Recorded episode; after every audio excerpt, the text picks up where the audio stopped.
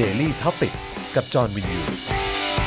สวัสดีและขอต้อนรับทุกท่านนะครับ เข้าสู่ Daily Topics นะครับ ประจำวันที่ 8 ธันวาคม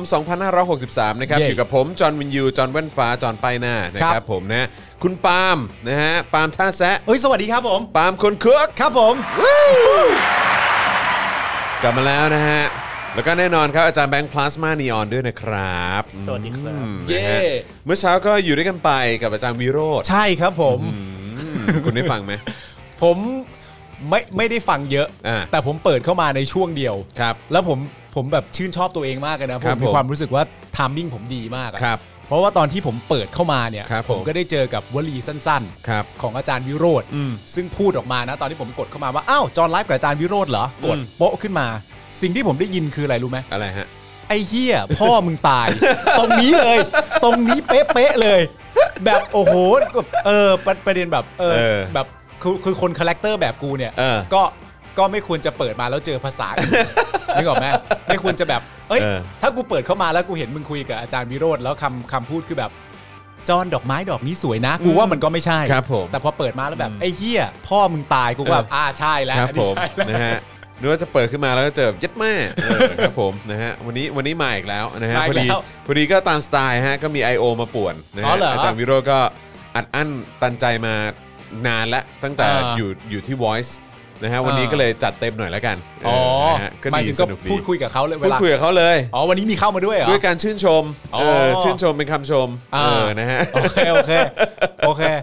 สนุกดีสนุกดีนะครับ แต่ว่าไม่ได้ ผ ไม่ได้มีปัญหาอะไร หมายถึงว่าอาจารย์วิโรจน์ก็ไม่ได้หงุดหงิดอะไรกับ ไม่ไม่ไม่ไม่ พวก ไม่ไม่ไม่ พ ไม่ วกสัตว์เลี้ยงเหล่านั้นอยู่แล้ว ไม่ ใช่ไหม ฮะ โอ ไม่ เค ไม่ไม่ไม่ไม่แกชอบแกชอบสนุกดีนะครับผมนะฮะคุณเอทีนะครับสวัสดีจากลอนดอนนะครับ อ้าว เพิ่ง สวัสดีครับ เพิ่งดูอาจารย์วิโรจน์จบรักในการด่า I.O. มากเลย อ่า เออนะครับคุณสุชาดาบอกว่าคุณปามาชอบชอบ ๋อสวัสดีครับ เออ คุณสุชาดาครับ คุณอดุลบอกว่ารัฐเฮียนี่แรงงานเดือดร้อนอะไรเนี่ยนายกบอร์ดแม่งอะไรเนี่ยโอ้โหครับผมม รายงานเดือดร้อมานต็มมาก จะตายห่า ครับผม นายกและบอร์ดอ๋อโอเคครับ ครับ ผ ผม มนะฮะได้ครับเอ่อคุณทัตทูบอกว่าหยุดวิ่ง Grab รีบมาดูเลย โอ้โห หยุดวิ่ง Grab เพื่อมาดูรายการเรา น่ารักจริง ๆ เลย ขอบพระคุณนะครับ เออผมนะฮะ The Green บอกว่าช็อกจริง ตามอาจารย์วิโรจน์มาจาก Voice พอมารายการนี้คือเปิดโลกมากอ่าครับผมนะฮะ รายการเปลี่ยนนิสัยครับ ครับผม ต้องเข้าใจ รายการ จงๆฮะ เปลี่ยนนิสัยครับ ฮะ นะฮะอ่าคุณสายลมมาแล้วนะครับ เป็นแฟนคลับคุณปาล์มนะครับ สวัสดีครับ ชมจากนิวเม็กซิโกชอบช่วงอาจารย์วิโรธมากจากคุณ อ่า นิกกี้นะครับผม คุณน้ำบอกว่าอยากดูอาจารย์วิโรธสดบ้าง ต้องดูต้องดูย้อนหลังตลอดเลย ดูจากเยอรมันโอ้ครับผมนะฮะสวัสดีคุณวัชระนะครับนะฮะทักทายพิธีกรทุกๆ คน สวัสดีครั นะ บ เพิ่งตื่นครับอยู่อเมริกาชอบมากเลย แฟนคลับคนคุกนะฮะ อ๋อกูเลยแหละ ใช่ครับผมนะคุณไตรรัตน์บอกมานะครับ คุณเอเอเอเป็ดหรือเปล่านะฮะบอกว่าคุณ ครับ ปามีช่องของตัวเองไหมเนี่ย อ๋อไม่มีครับผม ผมนี่เป็น Daily Topic เลยครับ เดลิทอปิกเลย ครับผม นะครับผมนะฮะอ่ารักทุกคนจากคุณพรทิพย์นะฮะขอบคุณมากนะครับ ครับ นะอ่ะใครมาแล้วก็ขอความกรุณากดไลค์นะครับ แล้วก็กดแชร์ด้วยนะครับ แล้วก็ที่สำคัญที่สุดนะครับ ใครที่อยากจะร่วมสนับสนุนนะครับ ให้เรามีกำลังในการผลิตรายการต่อไปได้นะครับ ก็สนับสนุนเข้ามาครับทางบัญชีกสิกรไทยนะครับ0698 975 539นะครับหรือว่าสแกน QR Code ก็ได้นะครับ สวัสดีคุณผู้ชมจากนิวซีแลนด์ด้วยนะครับนะฮะโอ้โหหลาย ๆ คนนี่ก็ติดตามนอกจากจะอยู่ในเมืองไทยแล้วเนี่ยนะครับก็ยังติดตามกันจากทั่วทุกมุมโลกเลยนะครับ ชาวต่างชาติ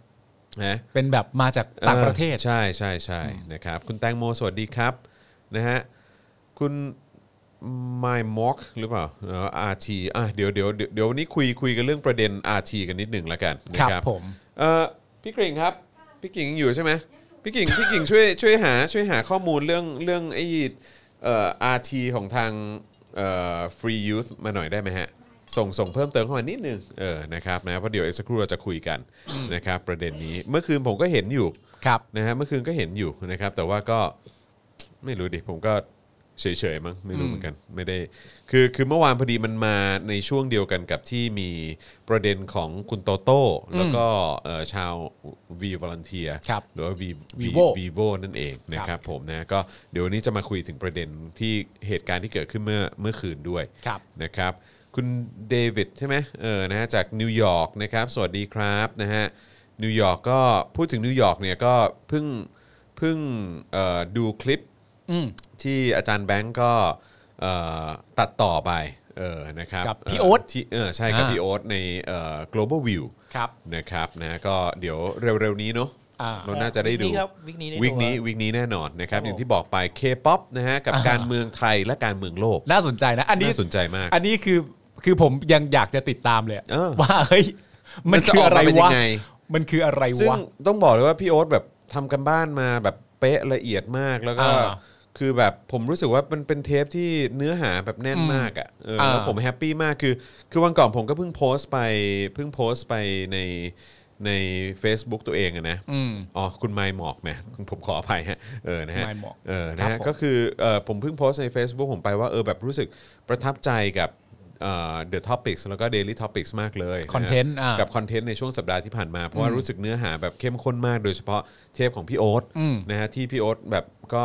อัดมาจากเอ่อนิวยอร์ก ครับ ใช่ไหมอัดอัดพร้อมกับผมอะผมอยู่เมืองไทยพี่โอ๊ตอยู่นิวยอร์กใช่ไหมแล้วก็อัดแล้วก็พูดคุยกันเป็นชั่วโมงเลยนะฮะแล้วก็วันนั้นก็มีเนื้อหาที่คุยกับพี่แขก อืม เมื่อวันศุกร์ด้วย อืม อันนั้นก็เข้มข้นแล้วก็เนี่ยที่จัดรายการกับคุณพูดคุยกับคุณ แล้วก็เออแบบอะไรต่างๆ เหล่านี้ผมรู้สึกว่าเออแบบมันลงตัวมากอะก็ต้องขอขอบคุณทีม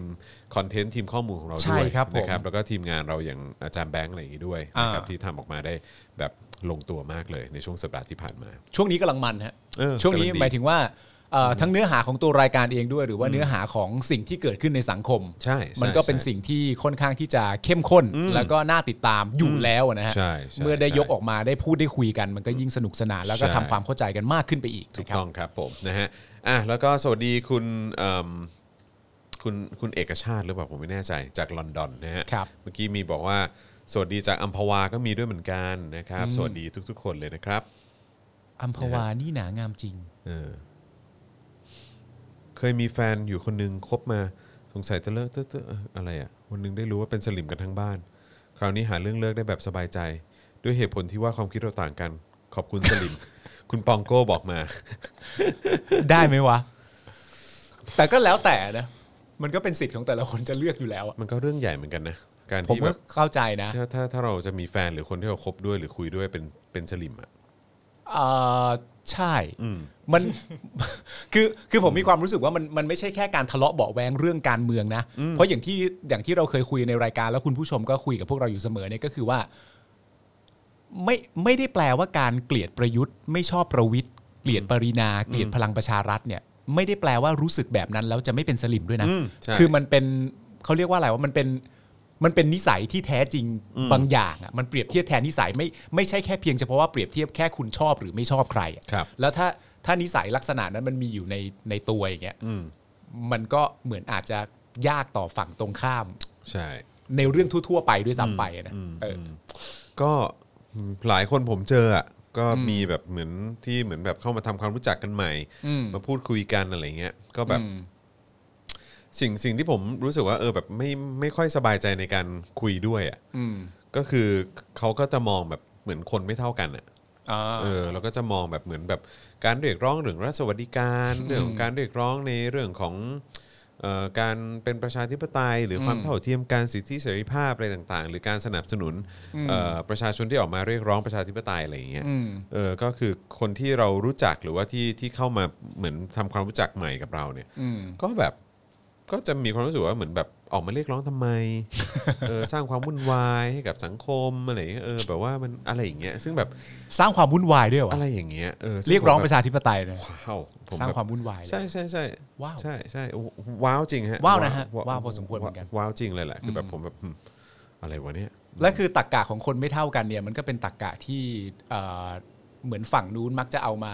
ไม่ใช่แค่ใช้ในการจูงใจคนฝั่งเดียวกันด้วยนะ อืม แต่เป็นการใช้เพื่อเหมือนต่อสู้กับฝั่งตรงข้ามอะ ใช่ ในเพราะว่าในเมื่อเราเห็นคนไม่เท่ากันอยู่แล้ว มันก็จะมีวิธี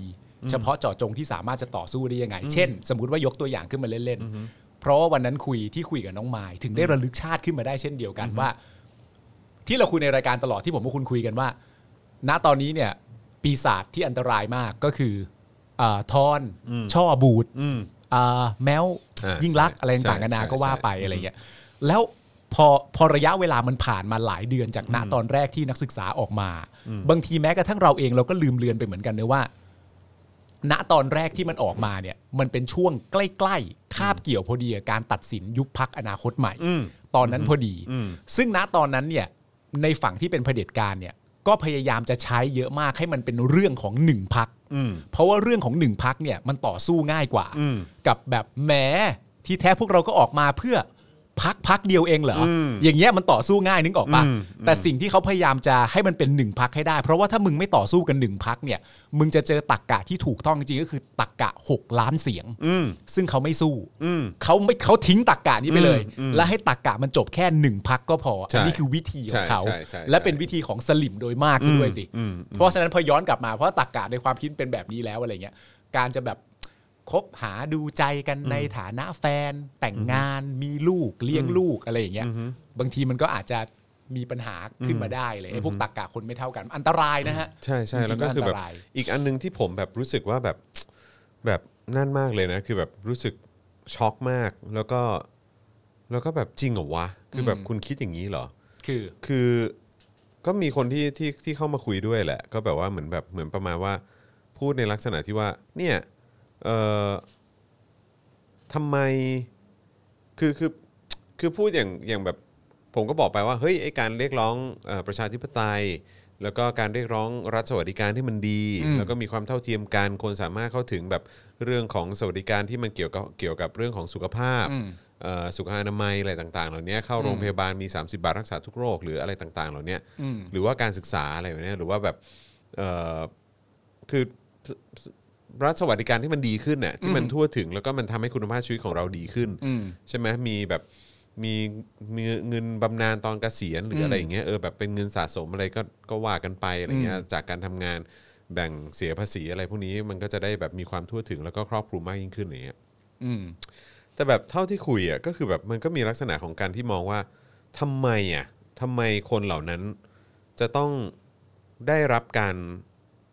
จะต้องได้อะไรจากรัฐบาลด้วยอ่ะ คืออะไรวะ ทำไมถึงแบบว่า เหมือนอารมณ์ว่า ฉันเนี่ยทำงานหนัก แล้วก็ อ่า เหนื่อย ทำงานหนัก เออ แล้วก็เหนื่อยอ่า ใช่ แล้วก็มีเงินแบบว่าเพื่อไปซื้อประกัน อ่า อะไรอย่างเงี้ย ซึ่งมันเกิดขึ้นเพราะว่าฉันน่ะทำงานหนักแล้วก็เหนื่อย ใช่ จึงมีสิ่งเหล่านี้ได้ แล้วทำไมคนพวกนี้จะต้องได้ได้อะไรที่มันเป็นรัฐสวัสดิการที่มันแบบฟรีๆด้วย ทั้งทั้งที่ไม่ได้เหนื่อยและหนักมาแบบ คือ กู อา ซะ รม หน่ ณ์ อ แบ ย บคนพวกเนี้ยแม่งขี้เกียจไอ้พวก อ๋อ คนจนอะไรพวกเนี้ยที่มันจนอยู่อย่างเงี้ยก็เพราะมันขี้เกียจ อ่า มันไม่มีความคิดสร้างสารรค์ไม่มี อืม ความทะเยอทะยาน ไม่มีความมุ่งมั่น อืม เออมัวแต่ขี้เกียจอย่างเงี้ย อืม เออก็ต้องแบบว่าคอยให้รัฐมาช่วยเหลือ ต้องให้คนอื่นในสังคมเนี่ยเสียภาษีมาจ่ายภาษีเป็นรายปีเนี่ย อืม แล้วก็มาช่วยอุ้มชูคนพวกนี้ด้วย อืม แล้วเขาจะไม่มองนะว่าไอ้เรื่องของเงินภาษีแบบที่มันมาจากแวดเจ็ดเปอร์เซ็นหรือว่า อืม มาจากการซื้อของซื้อของอะไรในชีวิตประจำวันเนี่ย อ่า เขาจะไม่มองว่านั้นเป็นเงินภาษีนะ แล้วเขาเขาจะรู้ตัวบ้างไหมว่าในความเป็นจริงแล้วเนี่ยไอ้ไอ้เรื่องเกี่ยวกับเรื่องเงินภาษีเนี่ย เราไม่ได้นำเงินภาษีมาใช้จ่ายตรงนั้นอย่างเดียวซะเมื่อไหร่ ใช่ เรามีเรื่องราวอีกตั้งมากมายนะครับ ใช่ ที่ที่ทางรัฐของเราเองเนี่ยใช้ภาษีเราไปทำอะไรบ้าง อืม ไอ้เรื่องพวกนี้ก็ไม่ค่อยจะดูกัน ใช่ ก็จะดูแต่เรื่องที่ว่า เรามีความรู้สึกว่าคนบางกลุ่มไม่สมควรจะได้ เพราะฉะนั้นจะเรียกร้องไปทำไม ใช่แล้วก็มองว่ามองว่าคนเหล่านี้คือแบบเอ่อขี้เกียจเออ ไม่ แบบว่า ทะเยอทะยาน ไม่ทะเยอทะยานไม่ต่างใจ อืม เออแล้วเขาก็จะมองว่าแบบเหมือนแบบ ฉันเองก็แบบไม่ได้เป็นลูกท่านหลานเธออะไรแต่ฉันก็แบบขยัน อืม นั่นนู่นนี่จนมาถึงจุดนี้มามีวันนี้ได้อะเอออ ม ก็เพราะฉันแบบขยันนะอะไรเงี้ยซึ่งแบ อื บ ม เราก็มีความรู้สึกว่าเฮ้ยแต่คนเราแม่งเข้าถึงทรัพยากรได้ไม่เท่ากันนะเว้ย ได้ไม่เท่ากัอนอแล้ว ด้วย คุณภาพชีวิตที่จะเข้าถึงการศึกษาหรือต่างๆ ก็ได้ไม่เท่ากันอีกอะไรเงี้ย ใช่ แล้วแบบว่า คือแล้วมันผิดตรงไหนที่คนอื่นเขาจะได้รับการหยิบยื่นโอกาสตรงนี้ ซึ่งมันมาจากเหมือนคล้ายๆ เงินกองกลาง หรือว่าเงินภาษี ส่วนรวมที่ควรจะแจกจ่ายแล้วพัฒนาคุณภาพชีวิตของคนส่วนรวมให้มันดีขึ้น แล้วมันก็จะยกระดับคุณภาพของประเทศให้มันดีขึ้นได้ด้วยเหมือนกัน ใช่คือแบบมันมัน imagine หรือว่ามันแบบจินตนาการเรื่องพวกนี้ ไม่ได้เลยเหรอวะ ไม่ได้เลย เหรอ แปลกใจมาก เอ จ อ ริงๆเออผมตกใจจริง ๆ ผมแบบไอ้เหี้ย อืม จริงเหรอวะ อะไรเงี้ยแล้วพอผมทักไปอย่างนั้นเขาบอกว่า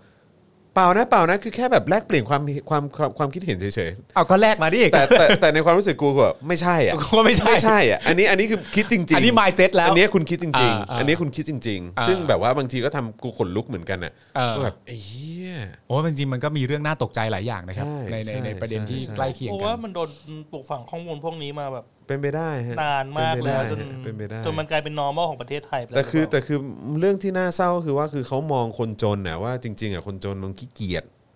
อืม ซึ่งผมรู้สึกว่าไม่นะ ไม่ เขา ไม่ไม่ได้มองถึงชาติกำเนิดทรัพยากร แล้วก็เอ่อหมายหมายถึงว่าความสามารถในการจะเข้าถึงทรัพยากรต่างๆ ส นน ภาพ ในประเทศ แวดล้อม ส ที่ ภาพแว เขา ด อ ล้อยู่ ม อะไรอย่างเงี้ยเอออ ม เขาเขาโดนปิดกั้นโดนโดน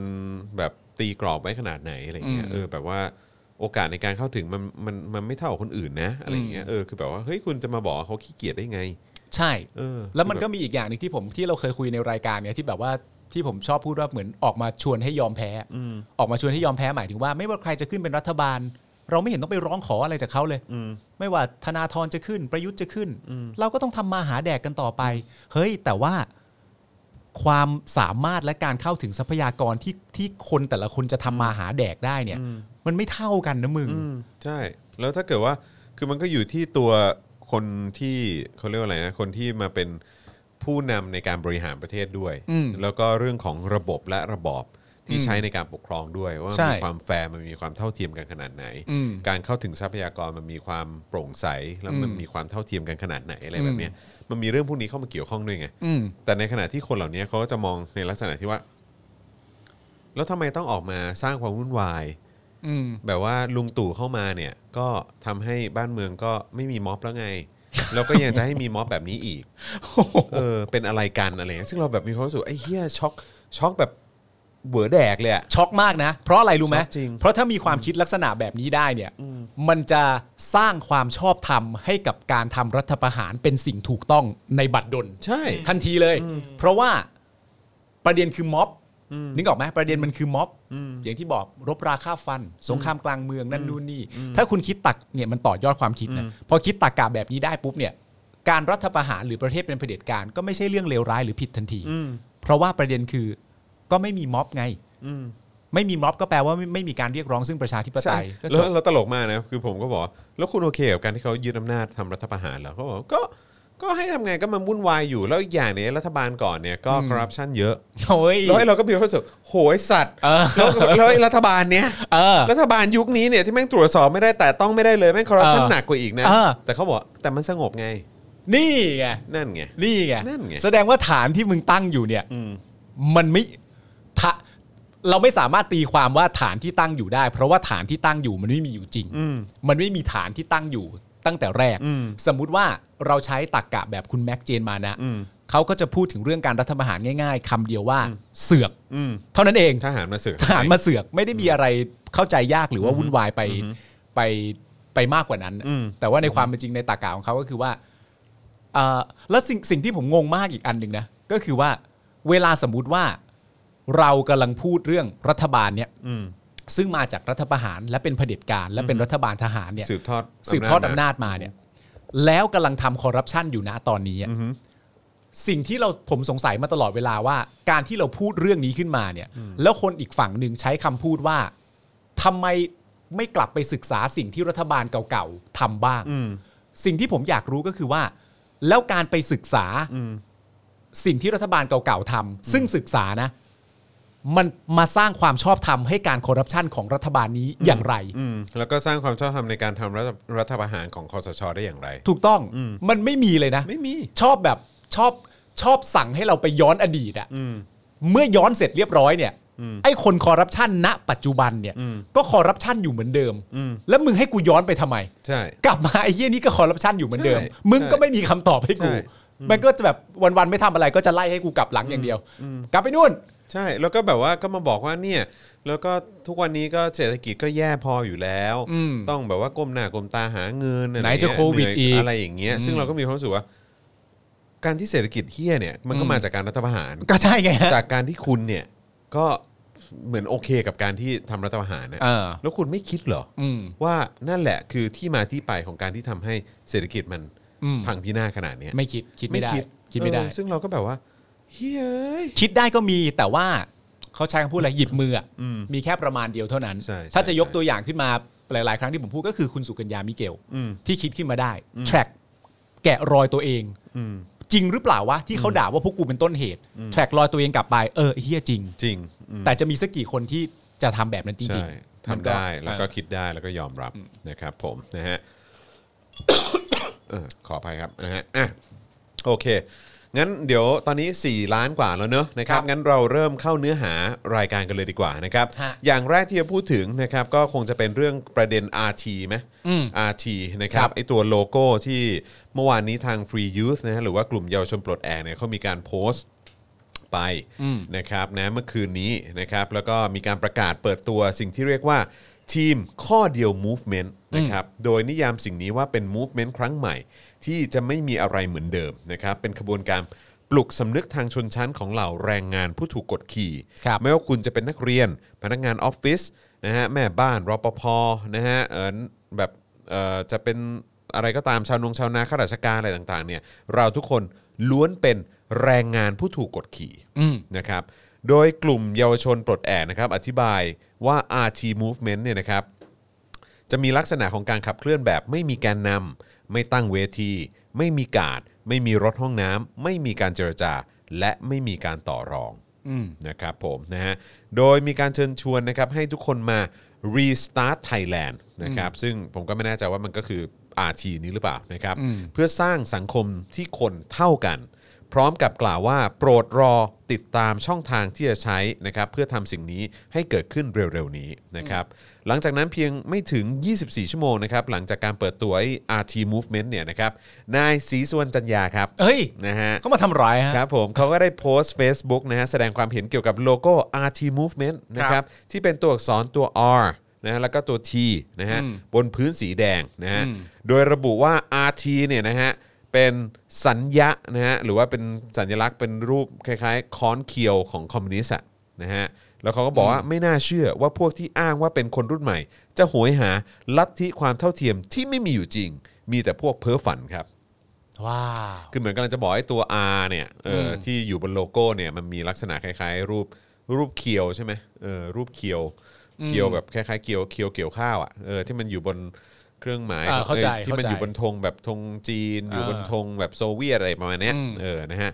แล้วก็ยังเอ่อศรีสุวรรณก็ยังกล่าวไปอีกนะครับว่าอุดมการณ์ของพวกเพ้อฝันถึงลัทธิความเท่าเทียม แท้จริงเป็นกุศโลบายที่ใช้เสียดสีสถาบันนะฮะแล้วก็แฮชแท็กสุดท้ายไม่พ้นอาญาเข้าคุกเพราะมาตรา 112 ศรีสุวรรณระบุผ่าน Facebook นะครับ สีสุวรรณ จันยา สีสุวรรณก็ก็เป็นสีสุวรรณนะครับ ก็เป็นศรีสุวรรณนะครับ สีสุวรรณก็ยังคงเป็นสีสุวรรณอยู่เรื่อยๆ ครับผม นะ ตามสไตล์ของเขาอะนะ ก็ ฮะ ไม่คิดจะเป็นสีอื่นเลย ไม่เป็น ฮก็ จะ ยัง เป็น คง ศรีสุวรรณ จะเป็น อย่างเดียว สีสุวรรณให้ ใช่ ได้ ครับผมนะฮะ โอ้โหเท่มาก แต่ว่าก็นั่นแหละครับ มันก็มีประเด็นที่ เดี๋ยว ถูก นะแต่ประเด็นคืออในความรู้สึกเขาเนี่ยการเรียกร้องความเท่าเทียม ทั้งหมดที่เกิดขึ้นนะตอนนี้เนี่ย มีอยู่แค่หน้าที่เดียวเท่านั้น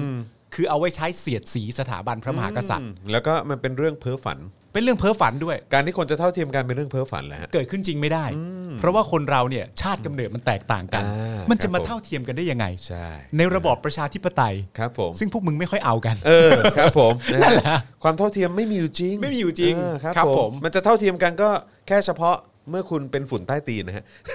อ๋อนั้นก็คือเท่าเท่ากันหมด เออครับ เท่ากันหมด ผ ไม่เป็นไร ฮะแต่แต่คน อ่า ที่อยู่ด้านบนก็ไม่ ครั รู้ บ เหมือนกัน เออ นะครับว่าจะมีใครบ้าง เออ เออ คือคือ แบบนี้คงไม่เท่าเทียมกันแหละ ถ้าสมมติว่าเท่าเท่าเทียมกันหมายถึงภาวะจำยอมเนี่ย ครับ ทุกคนมันสามารถยอมได้อย่างเท่าเทียมกันอยู่แล้ว แต่ว่าเมื่อคุณคิดจะมาต่อสู้เพื่อความเท่าเทียมที่มันแท้จริงเนี่ย ครับ อันเนี้ยเพ้อฝัน เพ้อฝัน เป็นไปไม่ได้ เป็นไปไม่ได้ อ๋อ เออครับผม คุณศรีสุวรรณนะฮะ คุณศรีสุวรรณครับผม คุณ นะฮะ ศรีสุวรรณ ครับผมก็แล้วแต่คุณศรีสุวรรณนะครับ เออนะครับนะฮะ ผมไม่มีอะไรจะพูดแล้วครับ ก็นี่ ครับ ก็ ผม คือคุณศรีสุวรรณ ศรีสุวรรณนะครับผมนะฮะ ฮะ ซึ่งก็อย่างที่บอกไปนะครับว่าไอ้ตัว RT หรือว่าไอ้โลโก้ที่แบบว่ามีการถกเถียงกันขึ้นมา บอกว่าเฮ้ยแบบนี้นี่คือกำลังโหยหาความเป็นคอมมิวนิสต์หรือเปล่า หรือว่าแบบเนี่ยแบบกำลังยัดเยียดลัทธิคอมมิวนิสต์เข้าสู่สังคมไทย อืม หรือว่าแบบเด็กรุ่นใหม่นี่กำลังโหยหาคอมมิวนิสต์เหรอหรืออะไรแบบเนี้ยนะฮะ ซึ่งก็เอ่อมันก็เลยมีการถกเถียงกันเยอะนะค ครั รับบ แล้วก็มีการพูดถึงแบบคอมมิวนิสต์แบบจีน อ่า คอมมิวนิสต์แบบเอ่อโซเวียต ครั อะ บ ไรอย่างเงี้ยเออนะครับก็มีการถกเถียงกันเยอะบอกว่าเราอยากจะไปเป็นจีนเหรอ เราจะใช้แบบลัทธิคอมมิวนิสต์อย่างนั้นเหรออะไรอย่างเงี้ยเออ ี่คุณศรีสุวรรณทำให้เกิดการถกเถียงขนาด ไม่ นี้เล ไม่ ย ไม่ไม่ไม่ไม่คือหมายความว่าไอ้ ตั้งแต่มีประเด็น ตั้งแต่ RT ขึ้นมา ตั้งแต่มีประเด็น RT โอเค ขึ้นมาเออก็เลยมีการถกเถียงกันในโซเชียลมีเดียกันเยอะ อ่า แล้วก็มีการพูดว่าคอมมิวนิสต์เนี่ยจริง ๆ มันเป็นแบบ เอ่อเผด็จการนะอะไรอย่างเงี้ยเออซึ่งก็มีการไปเปรียบเทียบความเป็นคอมมิวนิสต์แบบของจีน กับการที่มันเป็นพรรคการเมืองพรรคเดียวพรรคคอมมิวนิสต์พรรคเดียวอะไรอย่างเงี้ยเอออคือก็แบบตีความกันไปเละเทะอะ อ่า เออนะครับแล้วไปกันใหญ่เลยเออ อ่าน นะครับซึ่งผมก็ไม่แน่ใจว่าอันนั้นมันคือสิ่งที่ทางเยาวชนปลดแอกหรือว่าฟรียูธเนี่ยเขาเขาตั้งใจจะนำเสนอหรือเปล่านะครับแต่ผมเชื่อว่าเดี๋ยวเขาก็คงจะมีข้อมูลเพิ่มเติมมาอีกแหละนะครับแล้วก็คงจะมาพูดเพิ่มเติมกันอีกนะครับแต่ว่านะครับ อืม เออนะฮะ แต่ว่าก็นั่นแหละครับ คือผมคิดว่าไอ้ประเด็นนี้เนี่ย ผมคิดว่ามันเป็นประเด็นที่ เอออ๋อ พี่พี่โรซี่บอกว่าเรื่องนี้อย่าเล่นเลยนะฮะ ปัญญาอ่อนนะครับ ผมก็ผมก็รู้สึกอย่างนั้นเหมือนกัน แต่คือผมคิดคิดว่าสิ่งที่สำคัญที่สุดเนี่ยนะครับ ก็คือ เออผมคิดว่าคนควรจะทำความเข้าใจ อืม ในเรื่องของว่าคอมมิวนิสต์จริง ๆ คืออะไร อืม เผด็จการมันคืออะไร ประชาธิปไตยคืออะไรนะครับ ซึ่ง เอาอาจารย์วัสนามา ไม่ต้องอาจารย์วัฒนา เราทำคลิปความรู้ไว้ให้เรียบร้อย อ๋อ แล้ว สบายแล้ว ครับผมนะฮะอย่างคลิปนี้ฮะคลิปที่ โอเค ผมกำลังพูดอยู่เนี่ยนะฮะเออนะฮะก็เป็นคลิปที่เราพูดเกี่ยวกับเรื่องของว่าคอมมิวนิสต์คืออะไร อ่า ระบอบคอมมิวนิสต์มันเป็นอย่างไร อ่าน นะฮะหรือว่าแนวคิดแบบคอมมิวนิสต์จริง ๆ มันคืออะไรนะครับซึ่งถ้าเกิดว่านอกจากจะดูประเด็นเรื่องนี้แล้วเนี่ยนะครับก็คุณสามารถไปดูประเด็นเรื่องของว่าประชาธิปไตยคืออะไร ครับ เผด็จการคืออะไร ครับ เราทำคลิปความรู้ไว้ให้หมดแล้ว โอ้สบาย นะครับนะเพราะฉะนั้นไปดูกันซะ อ่า นะจะได้ทำความเข้าใจกันสมัย ครับ นะครับ ผม แล้วก็จะได้รู้ข้อมูลนะหรือว่าหลักการที่มันถูกต้องจริงๆ เฮ้ยการนะทำค บ วามเข้าใจเป็นสิ่งสำคัญ ถูกต้อง เป็น ครับ สิ่ง ผม ดีและไม่ผิด ใช่ นะฮะ เออนะครับจะได้แบบเวลาเจอประเด็นแบบนี้จะได้มองว่าแบบเนี่ยอย่างที่บอก อืม มันไร้สาระ ครับผม เออนะครับไม่ อ่า ไม่ไม่ไม่ต้องไปบ้าจี้ตามอะไรพวกนี้ก็ได้ นะครับ ตามสีสุวรรณนั่นแหละ ครับ ใช่ตามสีส่วน นะครับก็อันนี้เราแปะลิงก์ไว้ให้แล้วนะครับ โอเค นะฮะก็ขอบคุณอาจารย์แบงค์ด้วยที่ช่วยแชร์ลิงก์นี้ไปในเอ่อช่องคอมเมนต์นะค ครั รับบ ผมนะฮะเอ่อเอ่อพี่กิ่งช่วยช่วยช่วยบอกพี่โรซี่หน่อยนะว่าเออคือหลักๆ ไม่ใช่อะไรคือเราจะโปรโมทค ลิป นะฮะพี่โรซี่จะได้ไม่ต้องตกใจว่าแบบนี่แกเล่นข่าวนี้ทำไม มันไร้สาระเออครับผมนะซึ่งไม่ไม่ใช่อะไรคือจะโปรโมทคลิป ใช่ฮะ เออครับผม คือจริง ๆ จริง ๆ เราทุกคน ที่ผม นะครับ ปูไว้ยาวขนาดนี้ ใช่ครับ อ ผม คือจะปูไว้ว่าเนี่ย อ่า เราทำคลิปความรู้นะ ถูกต้อง เออนะครับ ซึ่ง อ่า ถ้าเกิดว่าคุณสนับสนุนเรามาเนี่ย อ่า ก็จะมีคลิปความรู้แบบนี้มาให้ ถูก ดู ต้อง นี่แหละครับ อันนี้คือ เ มันก็คือแบบเป็นเป็นเขา เป็น เรียก การ ว่าอะไร ทายอินฮะ เป็นการทายอิน เป็นการทายอิน แต่คว่ารับ ทายอินมันก็ต้องทายอินเบอร์ใหญ่หน่อย อ่าใช่ นึกออกไหม ใช่ ถ้าเราแบบว่าแบบเปิดรายการมาเฮ้ยปาล์มมีคลิปคำรู้ มันก็ไม่ได้ ไม่ได้ มันมันต้องปู มัน มา ต้องมันต้องผูกให้มันเกี่ยวโยงกับแบบว่า เออ กับเอ่อสถานการณ์ปัจจุบัน เออ นิดหนึ่ง นี่เห็นไหมคนดูดูไม่ออกเลย เอ นะ อครับผมแบบนี้แหละฮะคือหลักการทายอินที่ ใช่ ที่มีแบบเขาเรียกว่าอะไร มีชั้นเชิง ออมีชั้นเชิง เออ ใช่ครับผม เนี่ยกว่าคนดูจะรู้ตัวว่าถูกทายอินเนี่ยเขาเข้าไปกดดูกันหมดแล้ว เรื่องเรื่องก็มีเท่านี้ เรื่องก็มีเท่านี้ คนมึงรู้ไหมว่าตอน เห็นไหม นี้ คุณเลเจนด์บอกเนียนมาก เนียนมาก เออคุณแรกคุณบอกว่าเนียน เออ ครับ เนียน ผม เนียนเนียนเนียน เออครับผม คือตอนเนี้ยคนที่กำลังโกรธแค้นเราสองคนที่สุดคือใครรู้ไหม ใครฮะ คุณศรีสุวรรณ มึงแซะกู แล้วมึงก็มาขายของ เออ ถ้าแค่มึงจะโปรโมทคลิปเนี่ย ครับ มึงไม่ ผม ต้องลากกูมาแกงก็ได้ มึงก็โปรโมทไป เลย เออว่ามีคลิปความรู้เกี่ยวกับคอมมิวนิสต์จะให้ดูกัน ใช่ใช่ มึงก็บอกไปเลย เออครับผม ยังจะแวะมาแทรกกูอีก ผมก็อยากจะฝากคลิปความรู้นี้นะครับ ครับผม นะซึ่งมี 2 เวอร์ชันด้วยกันนะครับมีเวอร์ชันเป็นผม อ่า แล้วก็เวอร์ชันพิโรซี่ ครับ นะครับแล้วแต่คุณศรีสุวรรณอยากจะดูเลย ไม่ได้ นะฮะ หรือคนอื่นก็ได้ หรือคนอื่นก็ได้ เออ เออ นะครับ นะฮะ คืออยากดูเวอร์ชั่นแบบหวานๆ นะฮะ เออ แบบว่าดูแบบจริงจัง เออ มีหลักการตามสไตล์ของพี่โรซี่ ก็ได้ ก็ดูอย่างนั้นก็ได้ อ่า อยากจะดูแบบเบาสมองหน่อย อ่า นะฮะ แบบไหลๆ ลื่น ครับ ๆ นะฮะ ก็ดูเวอร์ชั่นผมก็ได้ อ่า มีให้เลือก ก็แล้วแต่ เยแล้วแต่เลย แล้วแต่คุณศรีสุวรรณจะ ใช่ จับจอง ถูกต้องครับ ชอบ ผม แบบไหนก็เลือก ย่ย ดูแบบ ง่าย นั้น ย่อยง่าย มันเหมือนกัน ง่าย ยัง มาก ไงมันก็ได้ความรู้เหมือนกัน ถูกต้องครับผม ก็ต้องขออภัยคุณศรีสุวรรณ ครับ นะครับ ผม ผมที่ เออ ลากมาแกงแป๊บเดียวจะทายอินเท่า นั้นเอง ไม่มีอะไรฮะ ขอไทยอินหน่อย นะฮะ เออ ก็รับรับๆไปฮะ ครับผม นะครับผม ผมนะฮะ นะฮะอ่ะโอเคนะครับก็อันนี้ก็เป็นประเด็นที่กลายเป็นดราม่ามานะ อ่าน นะครับซึ่งก็เกิดขึ้นเมื่อคืนนี้ ครับ นะครับแล้วก็นอกจากนี้เนี่ยนะครับก็ไอเหตุการณ์ที่มันเกิดขึ้นเมื่อคืนเช่นกันนะฮะก็คือเหตุการณ์ของเหล่าวีวอลันเทียหรือว่า Vivo นั่นเอง Vivo ที่นำโดยคุณโต โตโต้ โต้ ครั นะ บ ครับนะวันนี้เราก็สรุปเหตุการณ์มาให้ฟังด้วยนะครับ ครับ ว่ามันเกิดอะไรขึ้น อืม เมื่อคืนผมก็ตกใจเหมือนกันนะฮะเมื่อเมื่อคืนคือไปคุยงาน นะฮะไปคุยงานมาแล้วก็แล้วก็ไปไปคุยไปแลกเปลี่ยนความคิดเห็นพอดีกำลังคิดอยู่ว่ากำลังจะลง 3 จังหวัดชายแดนภาคใต้ อ่า อ่านะฮะกำลัอ่ากงำลังมีแพลนว่า อืม เดี๋ยวจะลงไปทำรายการหรือว่าจะทำเป็นไลฟ์ อ่า อะไรแบบเนี้ยที่ 3 จังหวัดชายแดนภาคใต้เพราะว่าเรามี อ่า คอนเนคชันที่ที่เขาก็อยากจะพาลงไปไปเจออ ม พ่อแม่พี่น้องในพื้นที่ตรงนั้นนะครับ เอ้ยแจ๋ว แล้วก็ แจ๋ว ประชาชนในพื้นที่นะครับคือจะ โอ้ ได้ ดี ดู ครับ ว่าบรรยากาศมันเป็นยังไงสถาน อืม การณ์มันเป็นยังไงบ้าง โอ้ดีครับ นะ ดี ค ค รั รั บบ นะก็ อ่า ก็เดี๋ยวเอ่อเมื่อวานนี้ไปคุยกันมา อืม นะครับว่าเอ๊ะเราจะอะไรยังไงกันดีจะไปกันเมื่อไหร่อะไร อืม แบบเนี้ยนะครับนะแล้วก็กว่าจะกลับถึงบ้านก็4ี่ห้าทุ่มอ่ะ อืม นะฮะก็ไปทานคงทานข้าวเย็นมา แล้วก็พอกลับมาปุ๊บก็มาเปิด Twitter อืม แล้วก็เห็นว่าเฮ้ยเชี่ยแม่งเกิดเหตุการณ์ อืม ประมาณนี้อยู่อะไรอครับ ย่างเงี้ยนะครับแต่ว่าผมก็ตามไม่ทันว่าทั้งหมดมันเกิดอะไรขึ้น วันนี้ก็เลยไปตามย้อนหลังแล้วก็สรุปมาให้คุณผู้ชมฟังด้วย ครับ นะครับนะเพราะฉะนั้นเรามาย้อนรอยหน่อยดีกว่านะครับว่าเมื่อคืน อืม มันเกิดอะไรขึ้นนะฮะกับ V Volunteer หรือว่า Vivo นั่นเอง ครับ นะครับเมื่อคืนที่ผ่านมานะครับกลุ่มกาดอาสา V Volunteer นะครับ คหรับรือว่า vivo เนี่ยนะครับที่นำโดยโตโต้ปิยรัตน์นะครับหัวหน้ากาดอาสาเนี่ยเขาไปรื้อนะฮะถอนเอา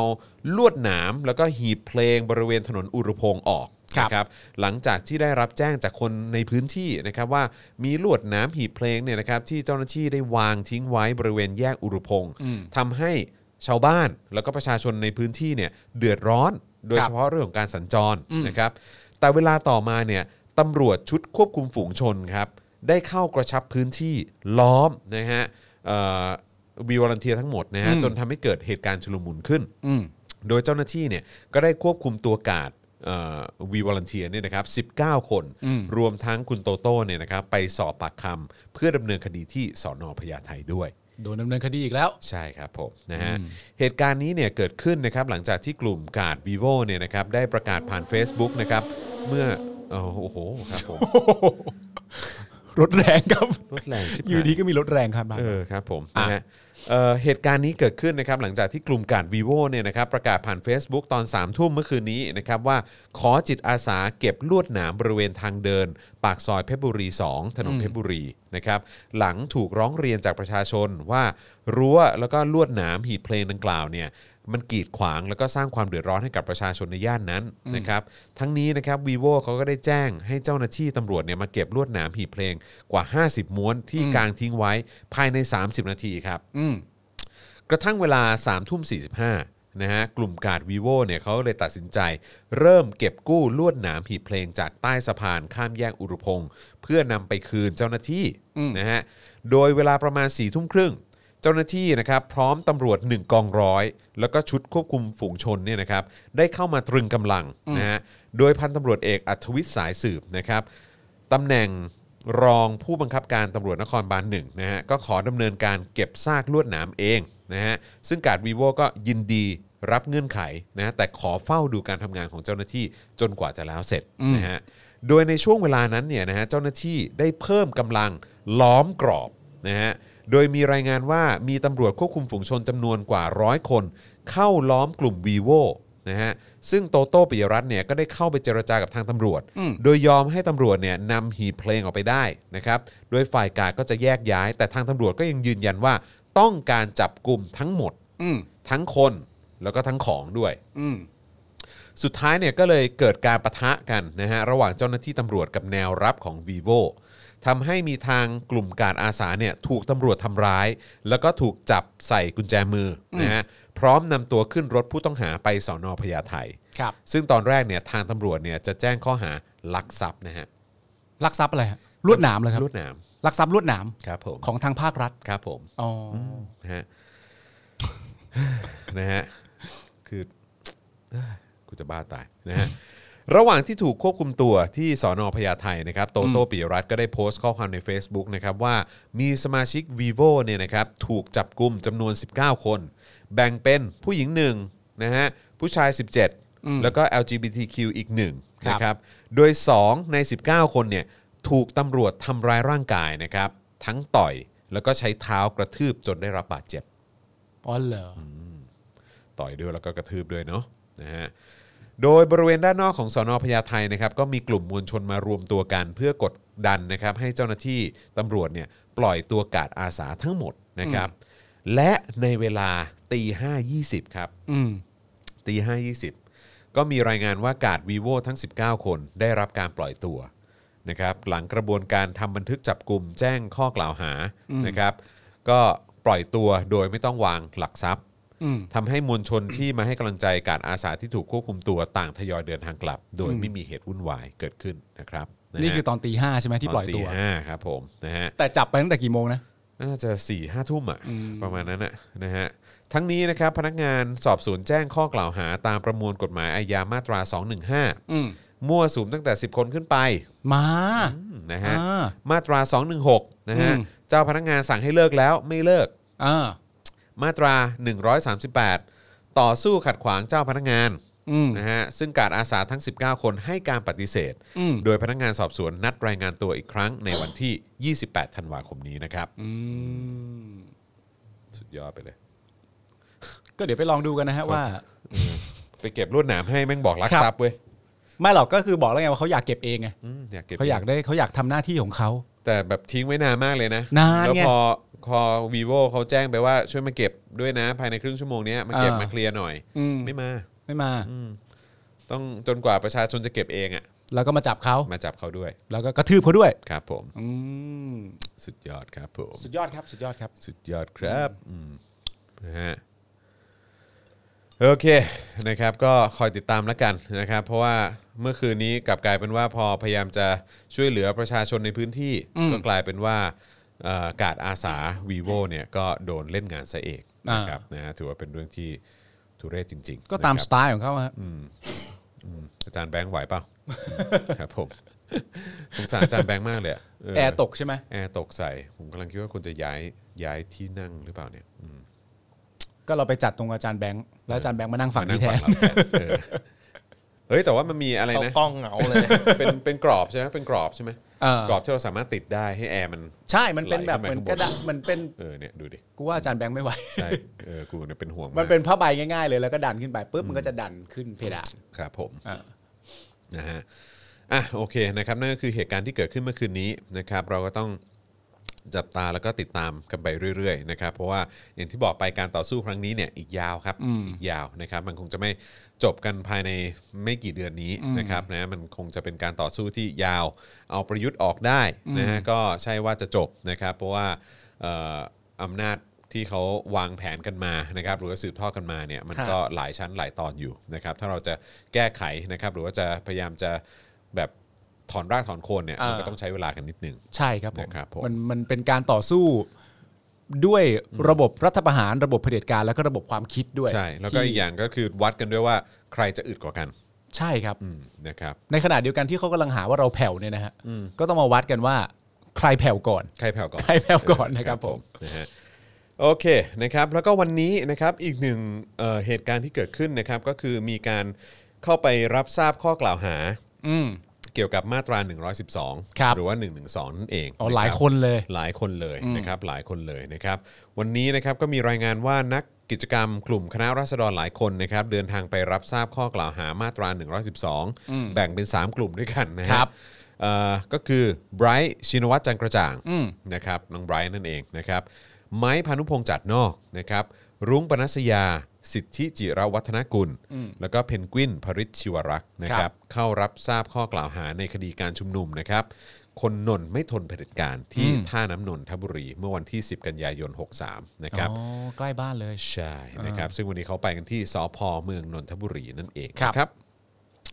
เอ่อ นั่นคือกลุ่มหนึ่ง อันนั้นกลุ่มหนึ่ง อ่าน นะครับนะฮะอีกอันเอ่ออีกกลุ่มหนึ่งก็จะเป็นน้องไม้ อืม พัสราวลี ธนกิจวิบูลย์ผล อืม นะครับแล้วก็นักกิจกรรมจำนวน 5 คน เข้ารับทราบข้อกล่าวหาในคดีการชุมนุมที่หน้าสถานทูตเยอรมันนะฮะเมื่อวันที่ 26 ตุลาคมนะฮะที่ผ่านมา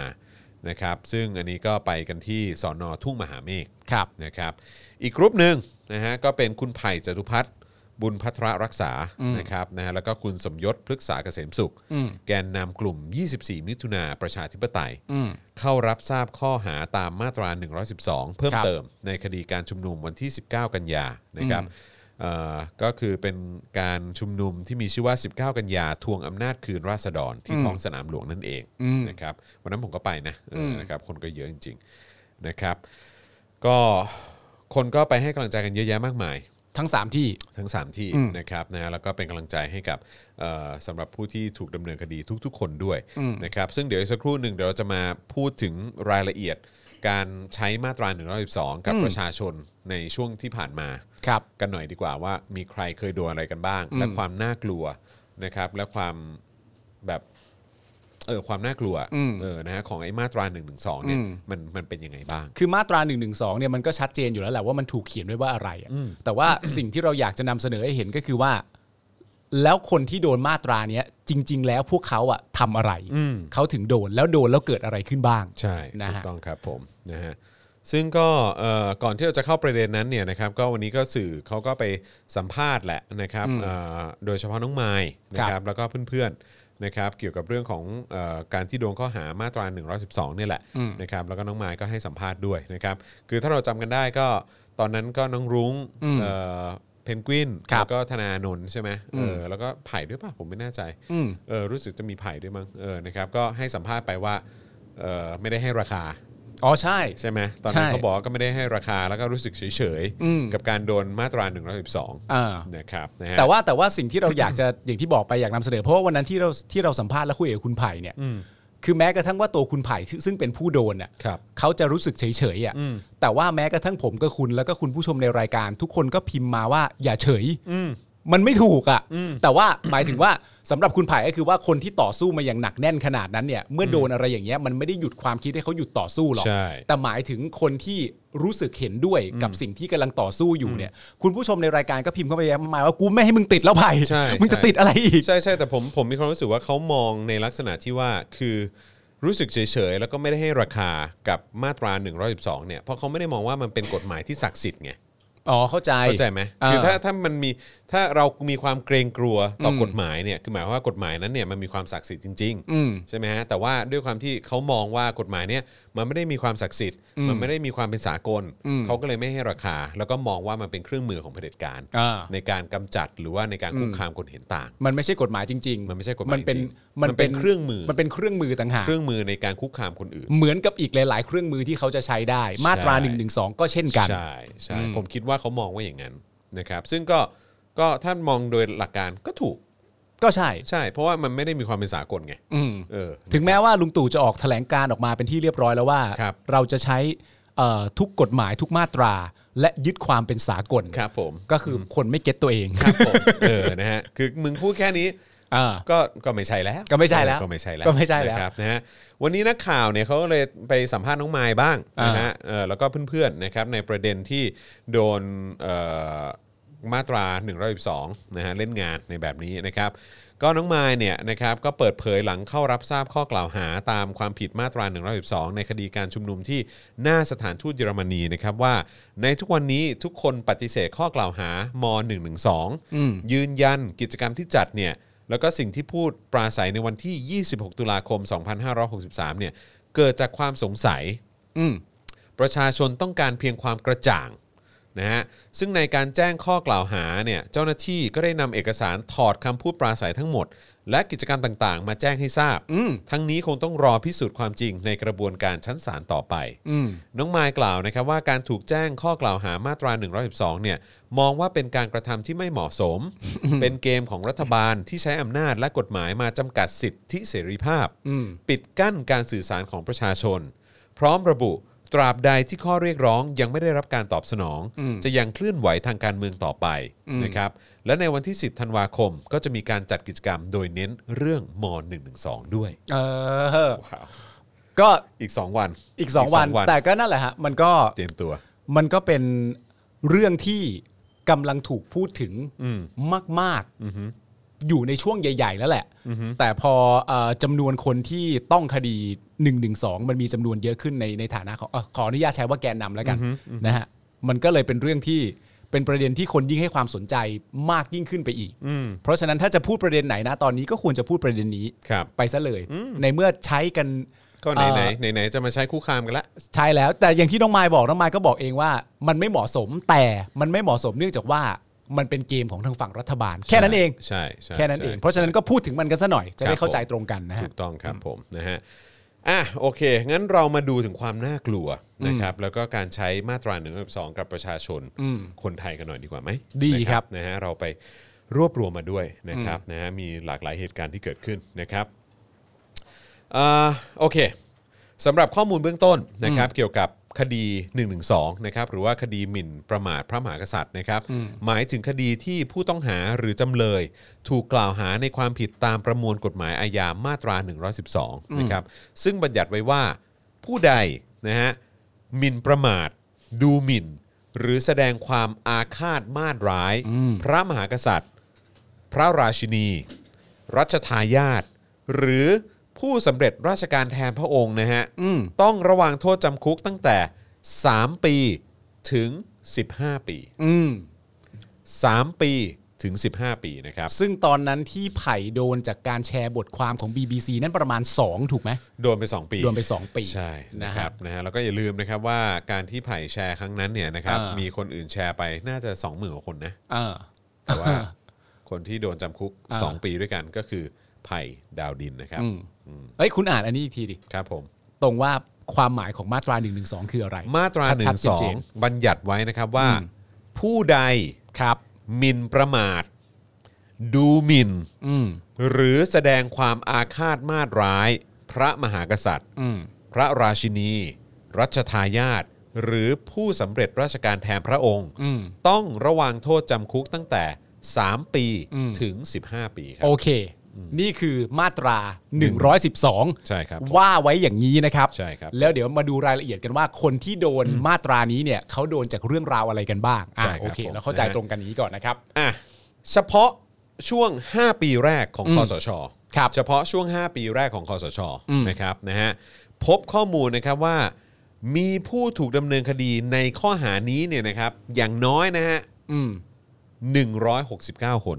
ในช่วง 5 ปี ในช่วง 5 ปี ของคสช ใช่ครับผม อืม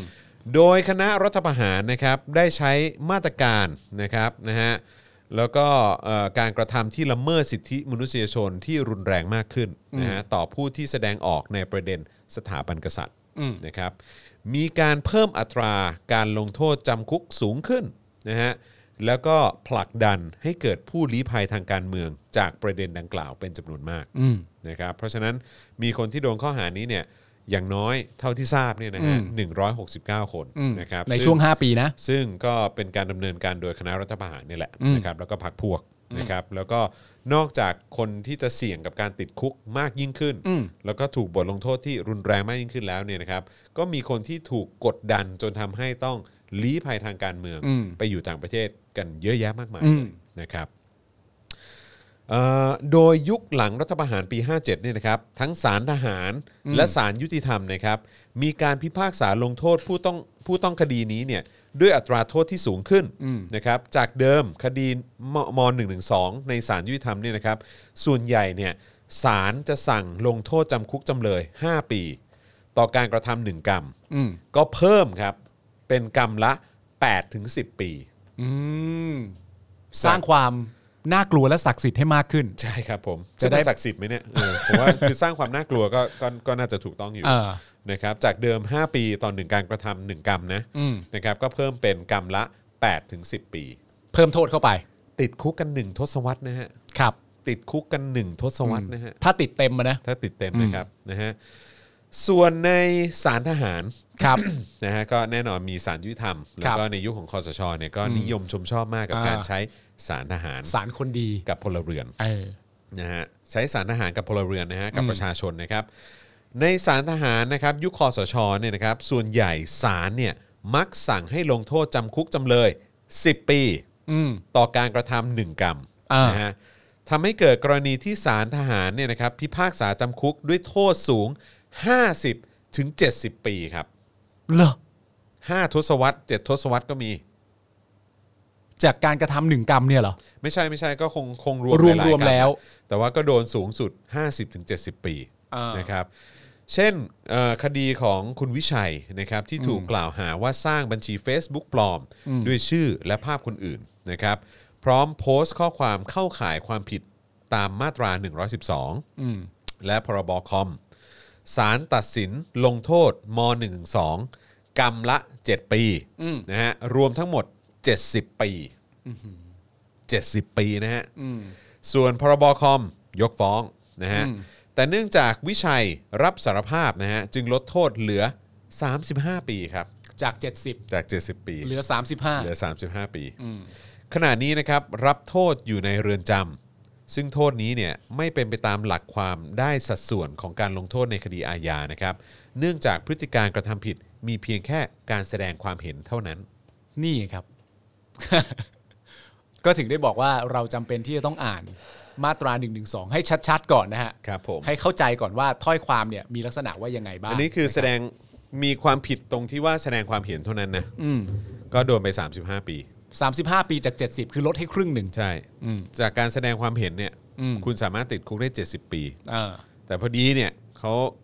สาร ยอม ภา รั พ บสารภาพ ก็เลยลดให้ครึ่งหนึ่ง เหลือ 35 ปี 35 จากการแสดงความเห็นนะครับ จากการแสดงความเห็นครับ อืม นะฮะนอกจากนี้นะครับเอ่อผู้ต้องหาและจำเลยคดี 112 ส่วนใหญ่เนี่ยนะครับไม่ได้รับสิทธิ์ในการได้รับการพิจารณาคดีนะฮะที่เป็นธรรมหลายประการ ทั้งในศาลยุติธรรมและศาลทหารนะครับ อย่างเช่น ไม่ได้รับสิทธิ์ในการประกันตัว อืม ไม่ได้รับสิทธิ์ในการมีทนายความย้ำอีกครั้งนะครับ นี่คือไม่ได้รับสิทธิ์ในการประกันตัว อืม นะฮะถ้าคุณโดน1นึ อืม คุณไม่ได้รับสิทธิ์ในการประกันตัว อืม ถ้าคุณโดน1นึคุณจะไม่ได้รับสิทธิ์ในการมีทนายความนะฮะ ก็คือไม่มีใครมาว่าความให้ ใช่คือจากเหตุการณ์ที่ผ่านมานะ เออ นะครับ ไม่ได้รับสิทธิ์ที่จะได้รับการพิจารณาคดีโดยเปิดเผย อ่า คือเขาจะพิจารณากันแบบลับๆอ่ะ อ่า เหมือนอารมณ์แบบห้องปิดอ่ะ ก็มันก็มีสารทหารด้วยไง อืมครับผม อ่าน นะฮะ ก็ลับๆกันอยู่ในนั้นนะฮะ ใช่ อืม โดยคดีในศาลทหารก็ดำเนินไปอย่างล่าช้า อืม นะครับชิว ครับ ๆนะครับค่อยๆเป็นค่อยๆไป ครับผมไม่ได้รีบร้อนอะไร ใช่นะครับ กรณีจำเลยเป็นผู้ป่วยจิตเภท อืม นะฮะศาลเนี่ยนะฮะไม่ได้นำหลักการคุ้มครองด้านความรับผิดทางอาญา ของผู้กระทำผิดที่มีอาการเจ็บป่วยทางจิต มาประกอบดุลยพินิษนะฮะเพื่อพิพากษายกฟ้องหรือรอการลงโทษ อืม คือเขาไม่ได้ให้ความสนใจในประเด็นนี้ อืม นะฮะแม้ว่าเขาจะชัดเจนว่าป่วยเป็นโรคจิตเภทศาล อ่า จะไม่เอาอันนี้มา มาเกี่ยวข้อง มาเกี่ยวข้อง กับการตัดสิน ใช่ครับ อืม ให้ ครับ ทุกคนเป็นเหมือนกันหมด ใช่ อืม ทำให้มีผู้ป่วยจะเอ่อทางจิตเนี่ยนะครับถูกพิพากษาจำคุกแล้ว 5 ราย เอ่อ นะครับ อย่างเช่น สมัครนะฮะผู้ป่วยจิตเภทที่ทำลายภาพรมฉายลักษณ์นะฮะที่ซุ้มปากทางเข้าหมู่บ้านนะฮะโดยสารพิพากษาจำคุก 10 ปี อืม ปรับ 100 บาทนะฮะภายหลังลดโทษเหลือ 5 ปี อืม ปรับ 50 บาท อย่างละครึ่ง จากร้อยเป็น 50 จาก 10 ปีเป็น 5 ปี ครับผม นะฮะโอเคนะฮะแม้ว่าโดยตัวบทกฎหมายแล้วเนี่ยนะครับความผิดมาตรา 112เนี่ยจะจำกัดอยู่เฉพาะการดูหมิ่นหมิ่นประมาท หรือแสดงความอาฆาตมาตร้าย อืม และบุคคลที่มาตรา 112 คุ้มครองเนี่ยจะจำกัดอยู่เพียงผู้ดำรงตำแหน่งพระมหากษัตริย์ พระราชินี รัชทายาทและผู้สำเร็จราชการแทนพระองค์ก็ตามนะครับแต่เคยมีคำพิพากษาของศาลฎีกานะครับในคดีของนัชกฤษนะครับที่ศาลตีความว่าการเอ่ยถึงพระบาทสมเด็จพระเจ้าอยู่หัวรัชกาลที่ 4 เป็นความผิดฮะ อืม เคยมีคดีของธนากรนะฮะที่ถูกดำเนินคดี เพราะกดไลค์และเอ่ยถึงคุณทองแดง อืม สุนัขทรงเลี้ยง อืม ซึ่งการดำเนินคดีนอกตัวบทเหล่านี้เนี่ยทำให้ขอบเขตของกฎหมายมาตรา112เนี่ยอยู่ในสถานะที่ประชาชนคาดเดาไม่ได้นะครับนะฮะเพราะฉะนั้นคือนี่พูดถึงรัชกาลที่ 4 ก็มีความผิดด้วยนะครับพูดถึงสุนัขทรงเลี้ยงก็มีความผิดด้วยเหมือนกัน ซึ่งในความเป็นจริงว่ากันด้วยตัวมาตรา 112 เนี่ย มัน มั นไม่ ไม่ ได้ ได้ ครอบคลุมไปตรง มันไม่ได้ จุดนี้ ครอบคลุมเรื่องเหล่านั้น นั่นนะ นะ ค ค รั รั บบ นะครับมาตรา1นึเนี่ยก็เลยกลายเป็นข้อกล่าวหาที่ร้ายแรงที่สุดในสังคมไทยนะครับ ปรากฏคดีที่มีการกล่าวหาใส่ร้ายกันด้วยมาตรา1นึจากคนใกล้ชิดนะฮะอย่างเช่น คดีพี่ชายฟ้องน้องชาย หรือว่าการปลอม Facebook กันระหว่างคนที่มีปัญหาส่วนตัวกันนะฮะอย่างเช่น คดีของสสิวิมลนะฮะหญิงแม่ลูกสองอายุ 30 ปี ถูกกล่าวหาว่าใช้ Facebook อีกชื่อหนึ่ง โพสต์ข้อความที่เข้าข่ายความผิดตามม .112 ศาลตัดสินลงโทษกรรมละ 8 ปี อืม รวมทั้งหมด 56 ปี โอ้โหกี่กรรมวะนะ แปดหกสี่สองแปดเจ็ด หมายถึงว่า เอ๊ะ ตามจำนวนที่โพสต์เหรอ ตามจำนวนข้อความเหรอ สี่สิบแปดหกสี่สองอ่าโอเคอืมครับผมนะฮะเท่าไหร่หกหกหกหรือเจ็ดวะเออนะครับจำเลยเนี่ยให้การรับสารภาพนะฮะเออจึงลดโทษเหลือ 28 ปี อืม โดยขณะนี้พ้นโทษแล้ว โอเค นะครับนะฮะแต่ว่าคือแค่วันเดียวที่เข้าไปอยู่ในคุกนี่ก็ ก็แย่มากแล้วล่ะครับ ครับ นะฮะเอ่อปี 2561นะฮะ อืม การดำเนินคดีมาตรา 112เนี่ยลดลงอย่างเห็นได้ชัด อืม โดยพบว่าสารยุติธรรมเนี่ยมีแนวโน้มจะพิพากษายกฟ้องในความผิดฐานนี้นะครับ อืม แม้จำเลยรับสารภาพ โดยบางคำพิพากษาเนี่ยสารไม่ได้อธิบายว่ายกฟ้องด้วยเหตุอะไร ว้าวมีอย่างนี้ด้วยอ่ะอืมนะครับ ไม่แต่หมายความว่ายังไงก็คือแบบว่าก็ยกฟ้องก็ดีแล้วไงอย่างเงี้ยเหรอ อืมครับ เออ ผมนะฮะแต่ว่าไม่ได้บอกนะว่ายกฟ้องเพราะเหตุอะไร อืม โดยในช่วงนั้นเนี่ยนะครับยังมีการใช้ข้อกล่าวหาอื่นด้วย อย่างเช่น พรบคอมพิวเตอร์ อืม ข้อหายุยงปลุกปั่น อืม ตามประมวลกฎหมายอาญามาตรา 116เอ่อ116 นะครับ อืม เอ่อถูกนำมาใช้ดำเนินคดีต่อผู้ที่แสดงออกในประเด็นที่เกี่ยวข้องกับพระมหากษัตริย์ อืม รวมถึงการใช้มาตรการอื่นนะครับที่ไม่เป็นไปตามกฎหมาย อย่างเช่น อืม การติดตามตัวถึงบ้าน การนำตัวไปซักถาม และบังคับข่มขู่ในค่ายทหาร หรือสถานีตำรวจ อืม นะครับ ก่อนจะให้เซ็นบันทึกข้อตกลง อืม นะครับ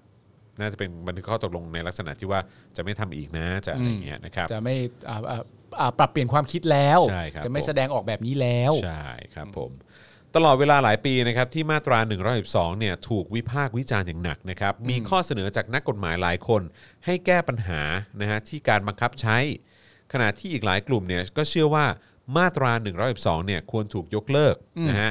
โดย UN เนี่ยก็ได้มีหนังสือถึงรัฐบาลไทยหลายครั้งนะครับแสดงความกังวลต่อมาตรา 112 ว่ามีลักษณะไม่สอดคล้องกับกติการะหว่างประเทศ ว่าด้วยสิทธิพลเมือง และสิทธิทางการเมือง อืม นะฮะคือ U- UN เขาก็ส่งเรื่องนี้มาทักหลายครั้งนะครับ อืม แต่ปัจจุบันก็ยังมีการใช้มาตรา1นึนะครับโดยเฉพาะกับกลุ่มที่ออกมาเรียกร้องให้มีการปฏิรูปสถาบันนั่นเอง ครับผม ครับผ เพราะ ม ฉะนั้นก็โดยตรงนะฮะ โดยตรงครับผม นะฮะ ใช่ครับ แต่จริง ๆ เท่าที่คุณอ่านมาเนี่ยมันมีประเด็นหนึ่งที่น่ารู้มากเลยนะแล้วผมมีความรู้สึกว่าคนที่ต่อชุต่อสู้เพื่อประชาธิปไตยอะนะครับ เวลาเขาโดนอ่า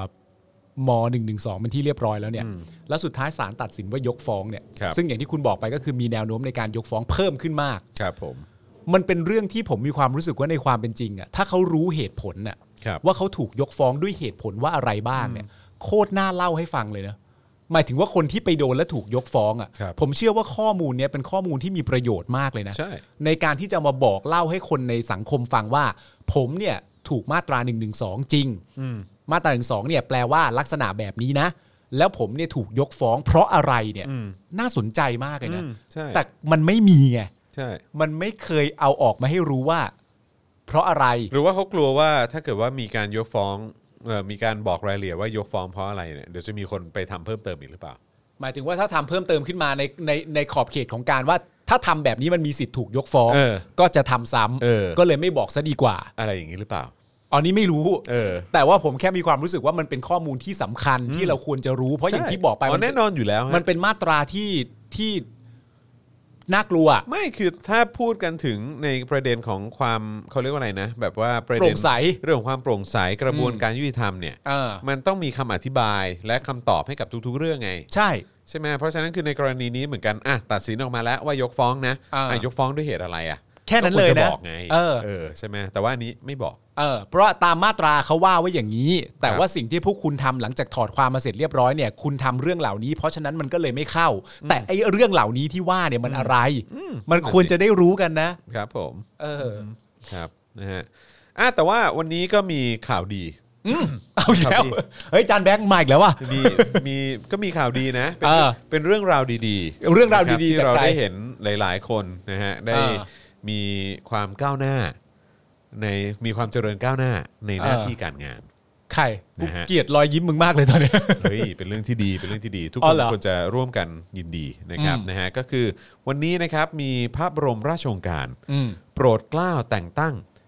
23 ราชองครักษ์ในพระองค์ อ๋อ ครับ ใช่ ถือว่าเป็นเรื่องที่ดีมาก อ่า ผมยินดีแทนเอ่อ เออ 23 23 ท่านเหล่านั้นะที่ได้รับตำแหน่งอัน ช่ครับ ยิ่งใหญ่ ที่เป็นราชองครักษ์ ใช่ นะครับวันที่ 7 ธันวานะครับก็คือเมื่อวานนี้เนาะ ครับ นะครับก็มีการประกาศในราชกิจจานุเบกษานะครับประกาศให้ทหารนายทหารสัญญบัตรนะฮะได้รับการแต่งตั้งเป็นราชองครักษ์เอ่อราชองครักษ์ในพระองค์ อืม นะครับนะฮะเอ่อพระบาทสมเด็จพระเจ้าอยู่หัวนะครับโปรดเกล้าโปรดกระหม่อมให้นายทหารสัญญบัตรสังกัดสำนักงานฝ่ายเสนาธิการในพระองค์ 904 และสังกัดกองบัญชาการทหารมหาดเล็ก ราชวัลลบรักษาพระองค์ ครับ หน่วยบัญชาการถวายความปลอดภัยรักษาพระองค์ อืม แต่งตั้งเป็นองครักษ์ในพระองค์นะฮะ อืม โดยทรงพระกรุณาโปรดเกล้านะครับแต่งตั้งราชองครักษ์ในพระองค์ขึ้น 23 นาย โดยจำแนกเป็นนายทหารสังกัดสำนักงานฝ่ายเสนาธิการในพระองค์ 904จำนวน 15 นาย อืม สังกัดกองบัญชาการทหารมหาดเล็ก ราชวัลลบรักษาพระองค์จำนวน 8 นาย อืม นะครับทั้งนี้นะครับนายทหารทั้งหมด 23 นายนะครับได้รับการแต่งตั้งเป็นราชองครักษ์ อืม สังกัดอยู่ภายใต้หน่วยบัญชาการรักษาความปลอดภัย รักษาพระองค์ ครับ อันประกาศนี้นะครับให้มีผลตั้งแต่วันที่ 4 ธันวาคม 2563 ที่ผ่านมาครับ อ๋อ โอเคครับ ยินดีด้วยนะครับ ก็คือแต่ว่า 23 คนนี้ก็คือประกาศรายชื่อมาเรียบร้อยแล้วใช่ไหมเรารู้ใช่ไหมว่าเป็นใครกันบ้างใช่ไหม ใช่ใช่ใช่ อ๋อก็ ใช่ โอ้โหขอแสดงความยินดีด้วยนะครับผม 23 นายที่ได้เป็น เออ ราชองครักษ์ นี่ก็คือได้ได้ได้ทำได้อยู่ในตำแหน่งที่ผมว่าทั้ง 23 ท่านก็คงจะภาคภูมิใจ ใช่ กับตำแหน่งนี้นะครับ รว ค ม รับผม ทั้งก็เป็นการขยับขั้นตอนของหน้าที่การงานได้อย่างยอดเยี่ยมด้วยนะครับ ผมก็ ครับผม ยินดีด้วยนะครับ เป็นเรื่องราวดีๆ เป็นเรื่องราว คบ ดี ผม ๆ ที่นำมาฝากคุณผู้ชมนะครับผม ใช่ คุณผู้ชม ครับ คิดยังไงก็ คอมเมนต์เข้ามาได้ ใช่ นะครับ ผมนะฮะ ฮะ อะไรคุณชูก้า คุณชูก้าอะไร เออครับผมนะฮะเ คือถ้าสมมติว่าเราไม่เราไม่แสดงความยินดีเนี่ย ครับ เราก็จะตกไปอยู่ในคนประเภทพวกขี้อิจฉา ครับผม แล้วก็เห็นใครได้ดีกว่าตัวเองไม่ได้ ใช่ ซึ่งเราไม่อยากจะมีลักษณะนิสัยแบบนั้น เราไม่ใช่คนแบบนั้น เราไม่ใช่ ปะ คนแบบนั้น เออ นะครับผม เรา เรา ไม่ ก็ ใช่คนแบบนั้น อ่าแสดงความยินดีกับเขา โอเคไหมฮะ นะครับ เออ you know you know อืม you know อืมครับผม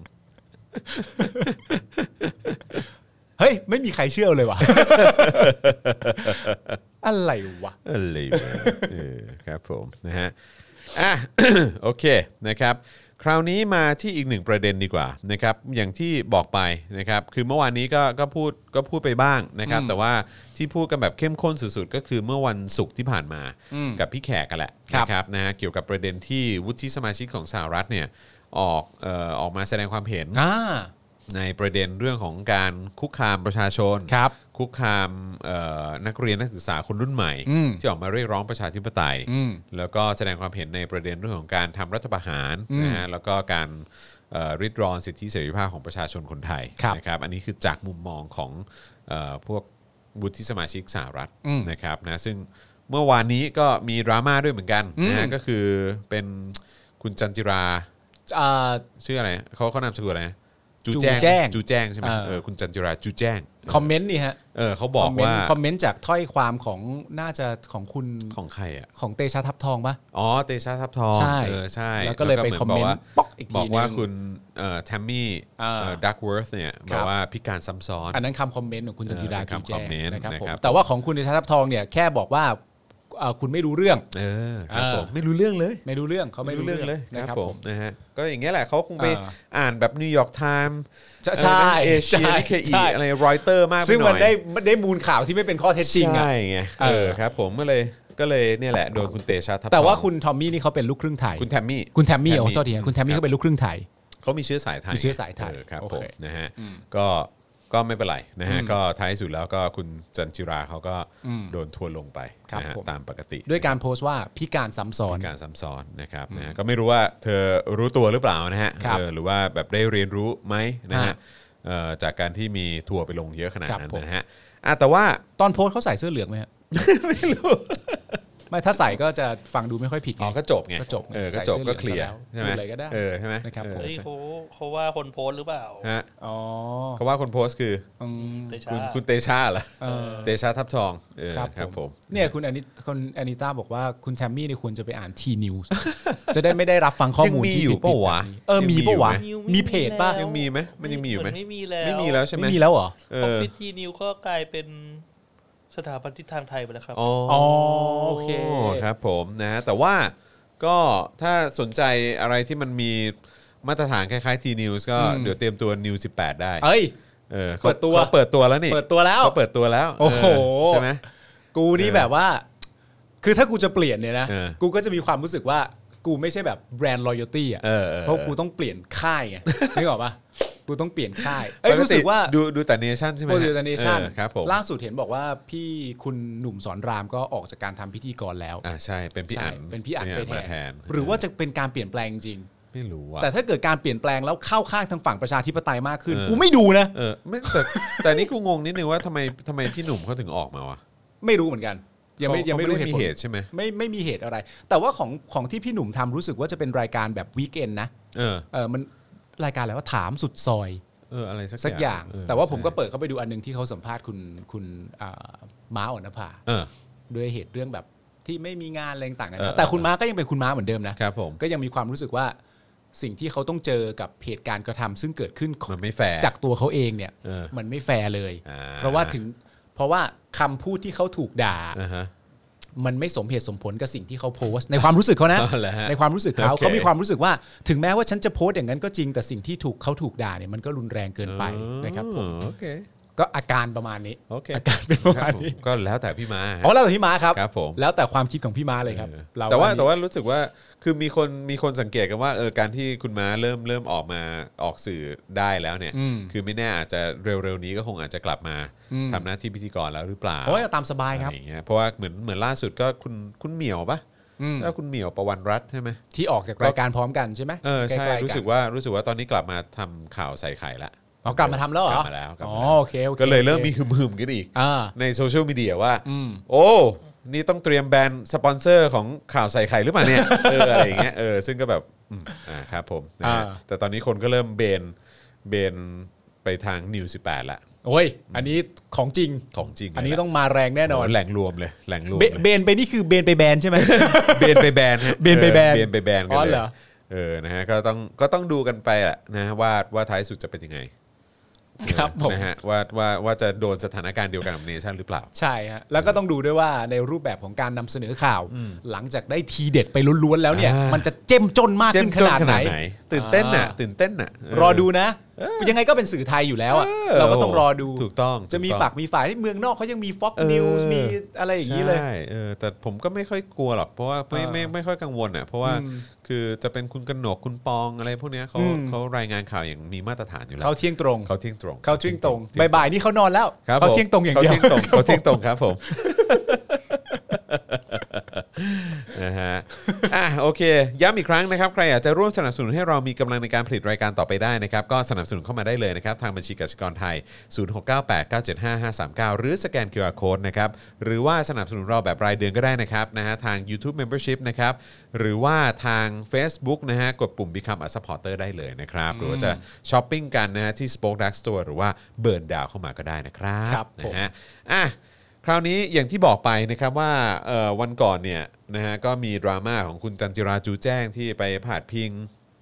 คุณแทมมี่ดับเวิร์ธนะฮะแล้วก็เมื่อวันศุกร์ที่แล้วเราก็พูดถึงประเด็นนี้กันแบบเข้มข้นเลย แปลงแบบวดต่อวดเลยนะ ครั ฮะ บ จากคำแถลงการณ์ของทางวุฒิสมาชิกสหรัฐอเมริกานะครับก็อ่านให้ฟังไปแล้วนะครับ อืม แล้วก็แปลให้ฟังเรียบร้อยแล้วนะครับคราวนี้เรามาฟังมุมมองของนักวิชาการ อ่าน นะที่มีความเชี่ยวชาญทางด้านเอ่อความมั่นคง ครับ ทางด้านทหารนะครับแล้วก็ทางด้านรัฐศาสตร์ด้วยละกันนะครับ อืม ก็คืออาจารย์เอ่อสุรชาติบำรุงสุขนั่นเอง ครับ นะครับซึ่งถ้าเกิดว่าคุณจำกันได้เนี่ยนะครับจริง ๆ แล้วอาจารย์สุรชาติเนี่ยก็เคยมาออกหาเรื่องคุยมาแล้วด้วยนะครับ ซึ่งก็พูดเกี่ยวเรื่องของการทำหน้าการทำงานของแบบ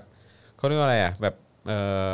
ปฏิบัติการในการแบบว่าโจมตีประชาชน คุกคามประชาชน การใช้อะไรนะปจวปะเขาเรียกว่าอะไรปจวใช่ไหมเออ ย่อมาจาก คงคล้าย ๆ แบบ I.O. อะไรอย่างเงี้ยหรือว่าแบบ อ๋อ เอ่อปฏิบัติการจิตวิทยา อ่า จิตวิทยาเอออะไรอย่างเงี้ยใช่ไหมเ นี่ต้องเป็นเฟกนิวส์แน่ ใช้กับประชาชน ๆไม่มีทางหรอก เออครับผมนะฮะ ซึ่งมันก็เป็นแบบการทำงานหรือว่าหลักการทำงานอะไรต่างๆ ที่ อืม ที่เขาทำมาตั้งแต่สมัยแบบยุคสงครามเย็นหรือว่าเอ่อช่วง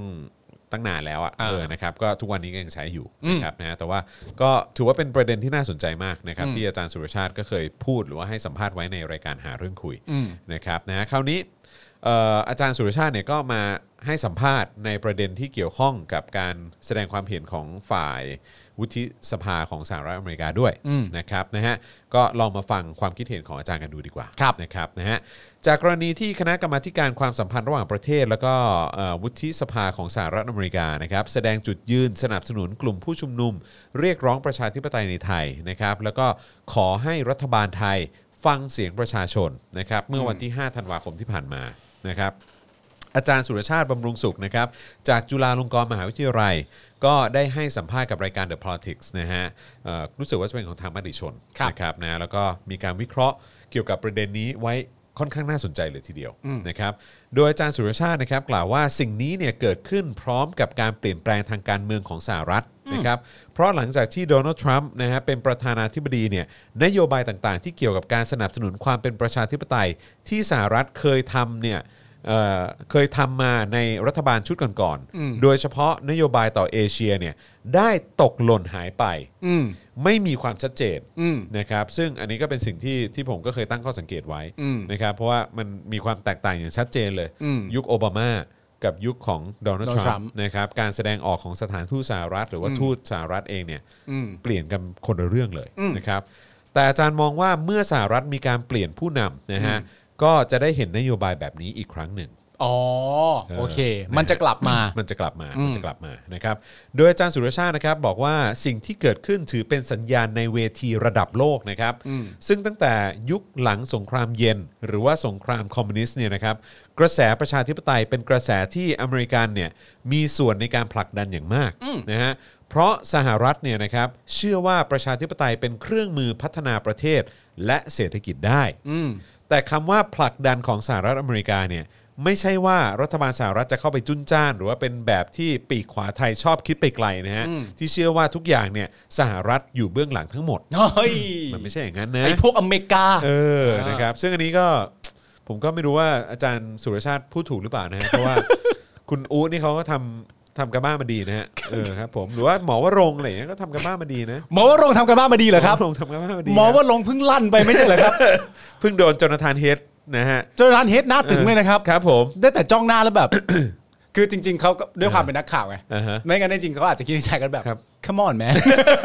Come on Come on, bro come on, bro, เออ man. Come on bro โรงมั่ว man เออครับผมเออ อ่า ครับผมวรง ไม่เอาไม่หมัว มา เออ ไม่หมัวนะ ไม่หมัวนะ มา อืครับ ผม พูดมาอย่างนี้ โอ้โห ก็ต้องตั้งหน้าตั้งตาเถียงกันเลย เออไม่ไม่ถูกต้อง ไม่เลย ไม่ นะค ถู รับ กต้อง ผม นะวรง บรงค์พูดว่าเรื่องอะไรนะ เออวรงวร ถ้าง เกิด บอก ว่า ว่า มีใครพูดจาอย่างนี้กับกับควี ควีน น อลิซาเบธเนี่ย ต้ ติ อ ด งถู คุ ก ก เข้า ไปแล้ว คุกแน่นอน นะติดคุกไปแล้ว จนทานเฮดตกใจเลย จนทานเฮดบอก no no no no no no no no no no no no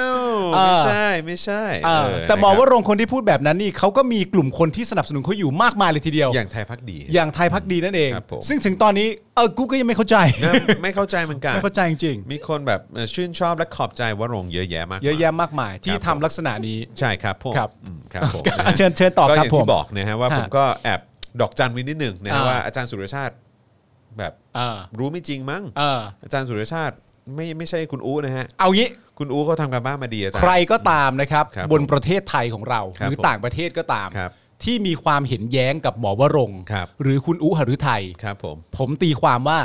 ไม่ใช่ความจริงทั้งหมด ใช่ครับผมนฮ เพราะว่าความจริงต้องของพระจักร เออต้องต้องมาจากหัน ไทย ไทย ต้องหาฤทัยเท่านั้น ใช่ครับผม นะครับผมความไม่จริงว่ายังไงต่อ เล่าสิ อาจารย์สุรชาติก็บอกว่าไม่ใช่แค่สหรัฐนะ อืม แต่รวมถึงประเทศตะวันตกด้วย แล้วก็ประเทศเสรีทั้งหมดไม่ว่าจะเป็นญี่ปุ่นออสเตรเลียสหภาพยุโรปเนี่ยก็อยากเห็นไทยเป็นประชาธิปไตยอย่างแท้จริง ครับ นะฮะโด อย่างแท้จริงนะ อย่างแท้จริงนะฮะโดยประเทศเหล่านี้เนี่ยไม่เห็นด้วยกับการรัฐประหารในปี 49 นะครับเพราะสะท้อนถึงภาวะถดถอยทางการเมือง ขณะเดียวกันในระยะเวลาไม่ถึง 10 ปี พอถึงปี 57เนี่ยนะครับประเทศไทยก็เกิดรัฐประหารอีกครั้ง ทั้งทั้งที่ประเทศในภูมิภาคเดียวกันเนี่ยกลับมีความเป็นประชาธิปไตยมากขึ้น สิ่งนี้จึงทำให้ประเทศตะวันตกหลายประเทศ พยายามผลักดันให้ไทยเนี่ยกลับมาเดินบนเส้นทางที่เป็นประชาธิปไตยมากขึ้น อืม นะครับนะฮะ เพราะมันว่าเพราะว่ามันพัฒนาประเทศได้ ใช่ค จาก ผม ระบบการปกครองแบบเป็นประชาธิปไตย ใช่พัฒนาทั้งการเมืองและพัฒนาทั้งเศรษฐกิจด้ว อื ย ม นะครับที่ผ่านมานะครับไทยเนี่ยพยายามสร้างแนวกันชนของตัวเอง อืม คือหากประเทศตะวันตก หรือประเทศใด ๆ ที่ไม่เห็นด้วยกับทิศทางที่ไทยจะเป็น อืม ระบอบอำนาจนิยมไทยก็จะมุ่งไปหารัฐบาลที่พร้อมให้การสนับสนุนไทย อย่างเช่น รัฐบาลปักกิ่ง หรือรัฐบาลมอสโก อ่า เออนะครับก็หมายถึงจีนกับรัสเซียแหละ อืม นะครับนะฮะเพราะว่าก็จะแบบเฮ้ยมาบอกว่าจะให้เราเป็นประชาธิปไตยเหรอไปหาพี่จีนดีกว่า อืมไปหาไปหาปูตินดีกว่า ใครใครช่วยได้ก็เอาไว้ก่อน ครับผม อ่าน นะฮะปูตินนี่ยิ่งใหญ่มากนะ โอ้ยสุดยอด ปูตินนี่มีความจงรักภักดีด้วยนะ เกี่ยว อะไรวะ ปูตินขี่หมีอยู่วะ เกี่ยวอะไรวะ เออครับผมใช่เหรอปู ตินปูตินถอดเสื้ออยู่ ไม่ ใช่ เอา วะ นะเออคุณจะ ไม่เอาดิ คุณจะมาเคลมว่าเขาจงรักภักดีไม่ใช่ ไม่เอาดิ นะฮะครับผมนะฮะ ไม่เอาดิ ปูปูตินเขาเขา XKGB นะฮะ ครับผม เออครับผม ไม่ประเด็นคือปูตินเขาก็เป็นปูตินนะ ปู ฮะ ตินก็ปูตินแล้ว ปู อีปูตินก็เป็นคนรัสเซียนะ ปูตินเป็นคนรัสเซียแน่นอน ครั ร้อบ ยเปอร์เซ็นต์ ครับ นะครับ ผ ผม มก็ปล่อยให้ปูตินเป็นปูตินไป ใช่ครับผม แต่ว่าคุณจะไปโยงว่าปูติน เออ มีความจงรักภักดีเนี่ย มันแบบ มันไม่ได้นะค มั รั น บ มันชักจะมันชักจะ มันจะไปกันใหญ่นะครับ มันมันล้ำเส้นไปนิดนึ มัน ง ล้ำเส้นไป หน่อย มันมัน มันล้ำเส้นไปนิดหนึ่ง มัน เออครับผม มันเกินขอบความเชื่อไปหน่อย ใช่ แม้กระทั่งว่าเราเป็นพวกที่อยากเห็นด้วย ครับผม แต่พอเจอคำนี้ขึ้นมาหึเหรอ ใช่ พอพอเจอพอเจอแบบนี้ขึ้นมาแล้วก็ อ้าวอ่ะเราก็ไม่ทราบ come on man อ่าก็ come on man come on man ก็คือ เ เอาใช้คำว่าอะไรดีวะ เอาแต่พอดีพอดีอ่ะ เออครับ เอ ผ อ ม เอา นะครับ แต่พอดีพอเอาเอาให้ คุณ มันยังพอน่าเชื่ออยู่บ้าง ปู อ่ะ ตินก็จะบอกว่าเนียด เนียด ซึ่งแปลว่า no no no เนียด เนียด เออ ครับผมนะ ค ฮะ รับผม อ่ะโอเค ยังไม่จบ ยังไม่จบ นะฮะ ฮะยังไม่จอาบจารย์สุรชาตินะฮะยังแสดงความเห็นต่อนะครับ ครั ว่า บ หลังจากโจไบเดนเนี่ยเข้ารับตำแหน่งอย่างเป็นทางการ ปีกอนุรักษ์นิยมไทยก็อาจจะต้องตั้งสติเหมือนกัน อ่า ใช้คำว่าต้องตั้งสติเลย ตั้ง นะ ส ฮะ ติจากเหตุการณ์นี้เลย ครับผม อ่า เพราะว่าถ้าไม่อย่างนั้นเนี่ยนะฮะปีกอนุรักษ์นิยมไทยเนี่ยคงต้องเดินไปหน้าสถานทูตอเมริกากันอีกหลายรอบเลยนะ อืม เนื่องจากนโยบายเกี่ยวกับประชาธิปไตยของสหรัฐเนี่ยจะมีความชัดเจนมากยิ่ง มันจะ ขึ้น ชัดเจนขึ้น ถูกต้องครับ อ่า ผมนะฮะอาจารย์สุรชาติกล่าวว่าสิ่งที่เกิดขึ้นเนี่ยเป็นสัญญาณระลอกแรกนะฮะที่บ่งบอกว่าสหรัฐกำลังจับตามองการเมืองที่ประเทศไทยอยู่นะครับซึ่งไม่ใช่แค่สหรัฐที่ส่งสัญญาณแบบนี้นะครับเพราะก่อนหน้านี้เนี่ยก็มีสัญญาณมาจากประเทศตะวันตกในหลายครั้งแล้วนะครับนะฮะ โดยหากไทยจะมองว่าสิ่งที่เกิดขึ้นไม่เป็นไรนะฮะ แล้วก็จะหันไปอยู่กับจีนแทนนะฮะ อ๋อ อาจารย์สุรชาติเนี่ยก็บอกว่านี่ไม่ใช่ทางเลือกที่ถูกและทางเลือกที่ดีนะ วันนี้เนี่ยผู้นำไทยอาจจะต้องเริ่มคิดใหม่มากขึ้นนะครับ ในวันนี้ความน่าสนใจก็คือ ปีกขวาไทยเป็นปีกขวาที่เกลียดอเมริกัน เออ ปีกขวาไทยในอดีตเกลียดจีน รักอเมริกันนะฮะ อ่า โลกของการเมืองไทยกำลังกลับหัวกลับหาง มันงงงๆนะฮะ งงนะฮะ มันงงนะครับ ผม เออ โดยเหลืออย่างเดียวฮะทำยังไงสังคมไทยจะมีสติในการคิด เออ เผชิญกับความเปลี่ยนแปลงใน อืม เวทีการเมืองโลก จะใช้วิธีเดินไปด่าอเมริกาหน้าสถานทูตอย่างไรเหตุผลเนี่ยก็คงไม่ได้ ไม่ได้แล้วนะ อืมครับผมนะฮะ ตั้งสติ ครับผมตั้งสติ ตั้ นะ งสติ เพราะปีกขวาไทยในอดีตเนี่ยเขาเกลียดจีนแล้วก็รักอเมริกา เออ นะ แต่ว่าตอนนี้กลายเป็นว่าอ้าวปีกขวาไทย เออ รักจีนมากเลย นี่นี่ เกลียด แสดง เมกัน แสดงให้เห็นถึงความไม่นิ่งได้ใช่ไหมฮะ ใช่ฮะ หมายถึงว่าสถานการณ์ของโลกเนี่ย ครับ แน่นอน ครับ มันมีการเปลี่ยนแปลงได้เสมอ ครับผม เพราะว่าอเมริกาเป็นประเทศที่เป็นประชาธิปไตยควแล้รับ เขาก็เป็นอีกหนึ่งประเทศที่เป็นมหาอำนาจของประเทศที่เป็นมหาอำนาจของโลก ใช่ เพราะแต่ว่าการเปลี่ยนแปลงมันเกิดขึ้นเสมออเพราะเขาเป็นประชาธิปไตยไง ครับ มันก็ ผม มีการเลือกตั้งประธานาธิบดีอยู่ ทุก ตลอดเวลา สี่ปีอะ ทุกสี่ปีอยู่แล้ว ครับ ได้เต็มสุดก็แปดปี ใช่ แค่นั้นแล้วก็จบกัน ใช่ เพราะฉะนั้นความเปลี่ยนแปลงเกิดขึ้นเสมอ ครับ ต้องระวังงงนะฮะ ใช่ครับ ต้อง ผม ระวังงงนะฮะ ไม่เอานะฮะ ไม่เอาจะ ไม่ งง สับ เอา สน นะ นะฮะ ฮะ ไม่สับสน โอ้ เออ แย่ นะฮะ เลย โอ้นะ ฮะ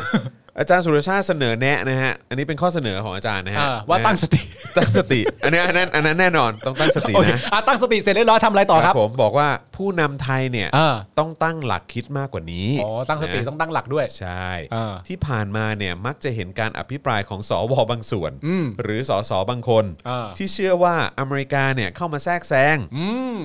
ผู้นำไทยต้องเริ่มคิดจริง ๆ นะ เออ ว่าตกลงเนี่ยเราจะเชื่อข่าวลือกันไปเรื่อย ๆ เออ เชื่อโดยไม่มีหลักคิด อืม แล้วพาประเทศไทยเดินไปอย่างที่เห็น อ่า คือการไม่มีทิศไม่มีทาง อ่า ไม่มีนโยบายต่างประเทศ อ่า นะฮะจึงเรียกร้องให้กระทรวงต่างประเทศไทยเนี่ยคิดให้มากกว่านี้ อ่า โดยเฉพาะตัวของรัฐมนตรีเอง อืม น่าจะหมายถึงคุณดอน อ่า นะฮะ คุณดอนโดนอีกแล้ว คุณดอนด้วยอีกแล้ว โถ่เว้ย ครับผมนะฮะอาจารย์สุรชาติเนี่ยก็กล่าวทิ้งท้ายนะครับว่าวันนี้เนี่ยก็ไม่แน่ใจนะครับว่าเมื่อความเปลี่ยนแปลงเกิดขึ้นแล้วเนี่ย ตัวนายกรัฐมนตรีนะฮะหรือว่ารัฐมนตรีเนี่ยจะมีความพร้อมความเหมาะสมจะรับมือกับการเปลี่ยนแปลงเหล่านี้ได้มากน้อยเพียงใด อืม ครับผมนะฮะ ก็อันนี้ก็เป็นพาร์ทของอาจารย์สุรชาติที่แสดงความเห็นเกี่ยวกับการที่วุฒิสมาชิกสหรัฐออกมาผลักดันนะฮะกดดันไทยให้รับฟังประชาชนมากยิ่งขึ้น ครับผม นะครับ แต่เขาอยู่เขาไม่ได้อยู่ในประเทศไทยฮะ ไม่อยู่ไง เขาจะมารู้เรื่องราวอะไรในประเทศไทยของเราได้ ใช่เพราะฉะนั้นเนี่ยจะฟังวุฒิสภาอเมริกาใช่ไหม เออ ผมว่าฟังวุฒิสภาไทยดีกว่า เอ้ยจริงป่ะ เออ เฮ้ยทำไมอ่ะ วัน นี้ วันนี้สวไทย เออ เขาก็ออกมาแถลงการตอบโต้ เออ สวไทยแถลงการตอบโต้สวของสหรัฐอเมริกา ใช่ โอ้ ใช่ น่าฟังมากเลยฮะ ใช่ เป็นยังไงครับ ผมนะฮะแล้วก็มีข้อเรียกร้อง 5 ข้อด้วยนะเอออ๋อเขาบอกว่าข้อเรียกร้อง 5 ข้อของสวสหรัฐนะฮะตอบโต้ ตอบโต้ข้อเรียกร้องของทางสวสหรัฐ อ๋อคือทางสวสหรัฐเนี่ยมีข้อเรียกร้อง 5 ข้อ ใช่ มาให้กับประเทศไทย ใช่นะครับ อ่า นะฮะโดยเรียกร้องให้สหรัฐเนี่ยอย่าฟังความฝ่ายเดียว แล้วก็หยุดก้าวก่ายการบริหารภายในประเทศ ใช่ใช่ใช่ ครับ กู ผม ได้ยินคำนี้บ่อย ครับ ผม ห อ ยุด ย่าฟัง ก้าวก่ายวคามข้างเดียวได้ปะ ไม่ยุ่งได้ป่ะ เออแล้วก็แบบอย่ามาก้าวก่ายได้ปะ เออ เออครับผม ประเทศกูเฮ้ยอย่ายุ่งได้ป่ะ ครับผม ขอร้องเหรอวะ นะฮะอ่ะก็สรุปใจความแถลงการของสวไทยได้ประมาณนี้ อ่ะประมาณนี้ คบลองฟังกันดู อ่ะ บันเทิง เอ้ย บันเทิง ได้ได้เป็นตับๆเลยป่ะเดี๋ยวลองดูเดี๋ยวลองดูเอ้ยเผื่อได้เผื่อได้ เออ โอ้ยถูกมือแล้วถูก เอาเว้ยเอาเว้ยเอาเว้ย เออเออ เอาเว้ยอันนี้เป็นแถลงการตอบโต้ของส ส ว ว ไทย ไทย ที่มีต่อสวอเมริกานะ ถูก อ้าวมา ครับ คุณผู้ชมมา ฟังไว้นะ ฟังมาฟังฟัง ไอ้พวกไอ้กัน ไอ้พวก ฟังไว้ ฟังไว้ เออ สวอเมริกามันจะไปสู้สวไทยได้ไงวะ นี่เขาจัดมาให้ 5 ข้อ เออ ห้ มา ข้อหนึ่ง อ่า ประเทศไทยอ่ะยังคงยึดมั่นนะ ในระบอบการปกครองแบบประชาธิปไตย เอ้ยใช่ใช่ อันมีพระมหากษัตริย์ทรงเป็นประมุข อ๋อใช่ รวมถึง อ่า คำนึงถึงสิทธิและเสรีภาพของประชาชน เออโอ้ยเยี่ยความหามาละ ข้อแรกวิปามก็ตัวโยนลง โอ้โหครับผม สุดยอ เฮ้ย ด ทำไมกล้า นี่คุณเป็นสวที่มาจากพักกล้าหรือเปล่า ครับผม ทำไม นี่ กล้าอย่างงี้ สวไทยเนี่ยเขาบอกว่าเขาคำนึงถึง เออ สิทธิและเสรีภาพของประชาชนนะฮะ เออ สวที่มาจากการเลือก เออ โดยเผด็จการที่ยึด เออ อำนาจเข้ามานะฮะ จิ้มจิ้มเลย สว นี่ไง ที่ถูกจิ้มเข้ามานะฮะ250 คนนะฮะ เออ คุณแอนโทนีเลอพิกกินบอกว่า สวก็พูดถูกนี่ อ๋อคนเดิม รับผ คนเดิมคนเดิอ๋มอ คน ค เดิ รั ม บผมนะฮะ คเดิม สวที่มาจากการจิ้มโดย เออ เผด็จการที่ฉีกรัฐธรรมนูญ ครับ แล้วก็ปล้นอำนาจจากประชาชนไป เออ นะฮะบอกว่าพวกเขาเนี่ยคำนึงถึงสิทธิและเสรีภาพของประชาชนนะฮะ เฮ้ยก็แจ๋วไปเลยนะ สวที่ไม่ได้มีความยึดโยงอะไรกับประชาชน เออ นะฮะแต่เขาบอกว่าเขาเนี่ยเอ้ยประเทศไทยเนี่ย เออ คำนึงถึงสิทธิและเสรีภาพของประชาชน เอ นะ อ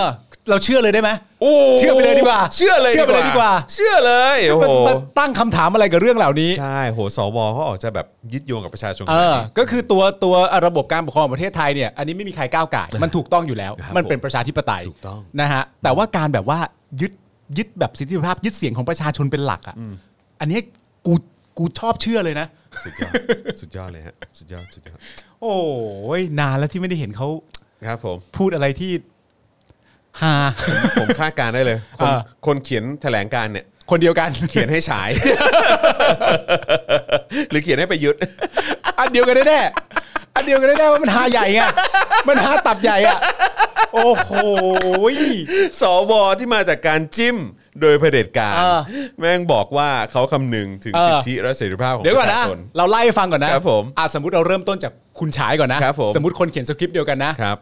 เนชั่นคืออสื่ออันดับหนึ่ง ครับผม นะครับผม อ่า อันนี้ก็ฮาแล้ว ครับผม แล้วก็รายงานข่าว ครับ อย่างเป็นกลาง ผมอย่างเป็นกลาง ให้ข้อมูลที่เป็น เออ ข้อเท็จจริง ใช่ อันนี้ก็ ครับผม ตับหนึ่งแล้วนะ โอ้ตับหนึ่งละ มาถึง นายก เออนายกประยุทธ์ นายกประยุทธ์จันทร์โอชา เออครับผม แถลงการมา ครับ ปั๊บเสร็จเรียบร้อย นี่ยึดตามหลักสากล ใช้กฎหมายตามหลักสากล ใช้ใช้ทุกมาตราและทุกกฎโดยยึดตามหลักสากล ครับ อ่ะ ผม พากันตับใหญ่ พกันตับใหญ่ มาถึงสวกันบ้าง สวก็บอกครับ เออปก คำ ครอ นึ ง งคำนึงถึงสิทธิและเสรีภาพของประชาชน คนเขียนคนเดียวกัน คนเขียนคนเดียวกันครับผม ไอคนนี้ชาญฉลาด ถูกต้องครับ ไอ ผม คนนี้แยบยนต์มาก เจ้มจน เราต้องตามหาตัวมาเขียนสคริปต์สคริปต์ให้กับ เขียน โปกดาร์ก ให้ ให้ได้ หน่อยดิเออครับผม อะไร ถ้าจะหาว ะเนี่ย ขนาดเนี้ยเออครับ เอ ผม อ นี่ข้อแรกนะ ข้อแรกข้อแรกข้อแรกนี่แล้วบอกว่าข้อ2ฮะ เออ แม้ความเป็นประชาธิปไตยจะสะดุดลงบ้างในปี 57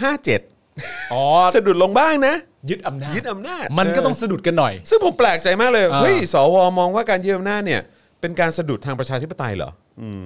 เอ้ย ไม่งั้นเขาจะมาอยู่ในอำนาจได้ยังไง สว เอ้ย มันย้อนแย้งนะ เออครับ เฮ้ย ผม เขาหมายถึงสะดุดตอน มีคนมาป่นบ้านป่นเมืองหรื อ๋อ เปล่า ผมรู้แล้ว อ๋ เขา อ ต้องหมายว่าสะดุดเพราะว่ามียิ่งลักษณ์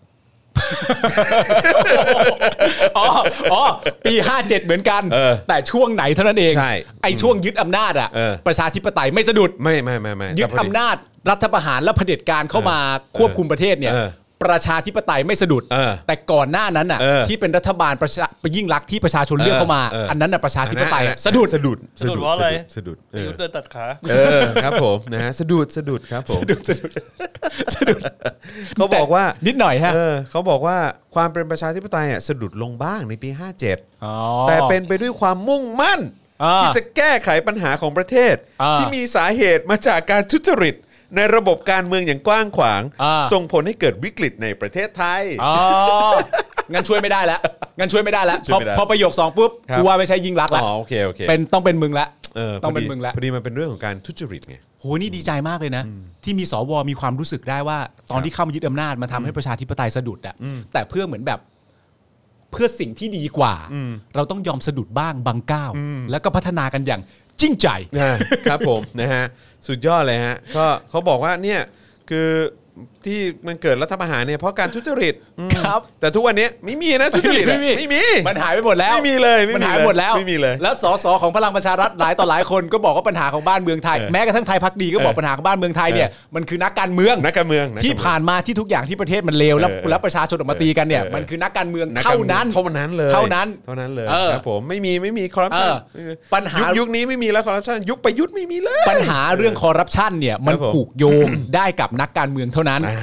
คนอื่นน่ะเขาทำคอร์รัปชันไม่เป็น ไม่เป็นกองทัพก็ทำไม่เป็น ไม่เป็นไปไม่ได้ คนที่เข้ามาเยอะนาจก็ทำไม่เป็น โนโนโนโนไม่ได้ไม่ได้ เป็นไม่เป็น ต้องนักการเมืองเท่านั้น มุ้ย เออ ล้วนๆเออ คนดีย่อมโปร่งใส โปร่งใสครับผม สุดยอด ครับผมนะ โคตร ฮะ ดี อะไรอย่างเงี้ยพวกสถาบันกองทัพอะไรอย่างเงี้ย เออ ตรวจสอบไม่ได้สถาบันอะไรตรวจสอบไม่ได้นะ ตรวจสอบไม่ได้ ครับผมเพราะว่าเขาเขาเขาไม่คอร์รัปชัน เขาไม่คอร์รัปชัน เขาเขาแบบว่าเขาสะอาดสะอาด เอออื มครับผม มึงจะเป็นคนยังไงและใช้ชีวิตอยู่ยังไง ถ้าขาดความไว้ใจซึ่งกันและกัน เออนั่นน่ะ ถ้าเราไว้ใจซึ่งกันและกัน เออ แล้วไม่ตั้งคำถามเนี่ย เราก็อยู่ง่าย ใช่ ต้อง เออ เป็นคนอย่างนี้กันบ้าง คำถามก็คือเงินพวกเราเปล่า ใช่ เออ ไอ้เงินพวกเราอ่ะมันใช่อยู่แล้ว เออมัน แต่ ไม่ใช่มันไม่ใช่เงินของพวกเราแล้ว ตั้งแต่เราโอนไปเป็นภาษีอะ เออ เออ เราต้องมองอย่างนั้นเราต้ ใช่ องมองอย่างนั้น แต่ว่า เออ ถึงแม้ว่ามันจะเป็นเงินของคุณ เออ แต่ให้คุณไว้ใจสิ ไว้ ว่า ใจ ทุกบาท สิ ทุกสตางค์ที่คุณเสียไปอ่ะมันเพื่อสิ่งที่ดีทั้งนั้น ทหารเนี่ยเขาเสียสละ เอเลืออดเนื้ออะไรต่างๆ มาให้นะ เออ สถาบงสถาบันอะไรต่างๆ นี่เขาแบบเสียสละอะไรให้กับ ใช่ ประเทศชาติมา เออ นักต่อนัก เออ พราะฉะนั้นเราต้องไว้ใจเขาจะเอาเงินอะไรก็ตามไปใช้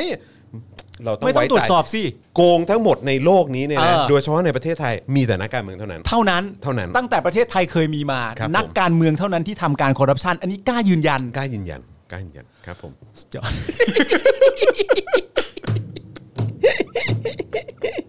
นี่ข้อสามข้อสามข้อ โอ้ สาย ม พอแล้วเฮีย ข้อสามข้อสามข้อสาม เอาข้อสาม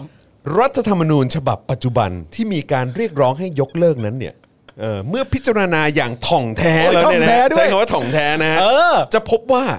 ยังคงหลักการสำคัญ อ่า ที่มีระบุไว้ในรัฐธรรมนูญฉบับก่อนทั้งสิ้น อ่า โดยเฉพาะในส่วนที่เกี่ยวข้องกับสิทธิและเสรีภาพของประชาชน มาอีก ครับ แล้วอะ ผมเออ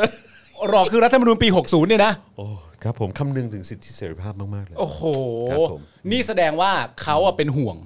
เพราะว่าถ้าเกิดว่ามีการที่เราบอกไงว่าฉีกง่าย แต่ร่างใหม่ยากมาก ครับ ที่คุณเคยด่าเขาว่าการกระทำแบบนี้มันเรียกว่าเฮี้ย คุณต้องเริ่มต้นคิดใหม่แล้ว เพราะเขาเป็นห่วงสิทธิเสรีภาพของประชาชน และเขาไม่ไว้ใจว่าการร่างใหม่จะดีเหมือนอันนี้หรือเปล่า คุณต้องคิดแบบนี้ให้ได้ ครับผม แล้ว ถูกต้องครับผม เลิกชังชาติสักทีจอนกูไม่ไหวกับมึงแล้วแม่งเอ้ย กูนี่เหนื่อยใจกูเหนื่อยกับการชังชาติจริงๆเลยครับผมนะฮะ อ๋อโอเค เมื่อกี้ข้ออะไรนะ ข้อสาม ข้อ 3 คือรัฐธรรมนูญปี 60น่ะดีอยู่แล้ว ยอดเยี่ยม และเมื่อทำความเข้าใจอย่างถ่องแท้แล้วเนี่ยมันจะเห็นชัดถึงการยึดกับสิทธิเสรีภาพของประชาชน เพราะฉะนั้นมันอาจจะแก้ยากหน่อย แกยาก โอเค แกยากแกยากแกยาก สวท่านนี้เขาพูดอะไรในข้อ4ครับ ข้อ 4 หลังจากประกาศใช้รัฐธรรมนูญฉบับปัจจุบันเนี่ย อืม แล้วก็จัดให้มีการเลือกตั้งแล้ว ครับ นะครับนะฮ ะ ปรากฏว่า ฝ่ายที่ไม่ได้รับการจัดตั้งเป็นรัฐบาลเนี่ยได้พยายามกล่าวหาว่ามีการทุจริตเลือกตั้ง โอ้ย รวมไปถึงข้อกล่าวหาว่ารัฐธรรมนูญเนี่ยไม่เป็นประชาธิปไตย อ่า ซึ่งสิ่งเหล่านี้เนี่ยนำไปสู่การยุยงปลุกปั่น โอ๊ยปูปันอีกแล้ว เออปูปัง ปูปังอีกแล้ว นะฮะ ปูปัง ให้คนกลุ่มต่างๆ ออกมาประชุมเออชุมนุมประท้วงอืมนะฮะ อ่า แม้รัฐธรรมนูญจะให้เสรีภาพในการชุมนุม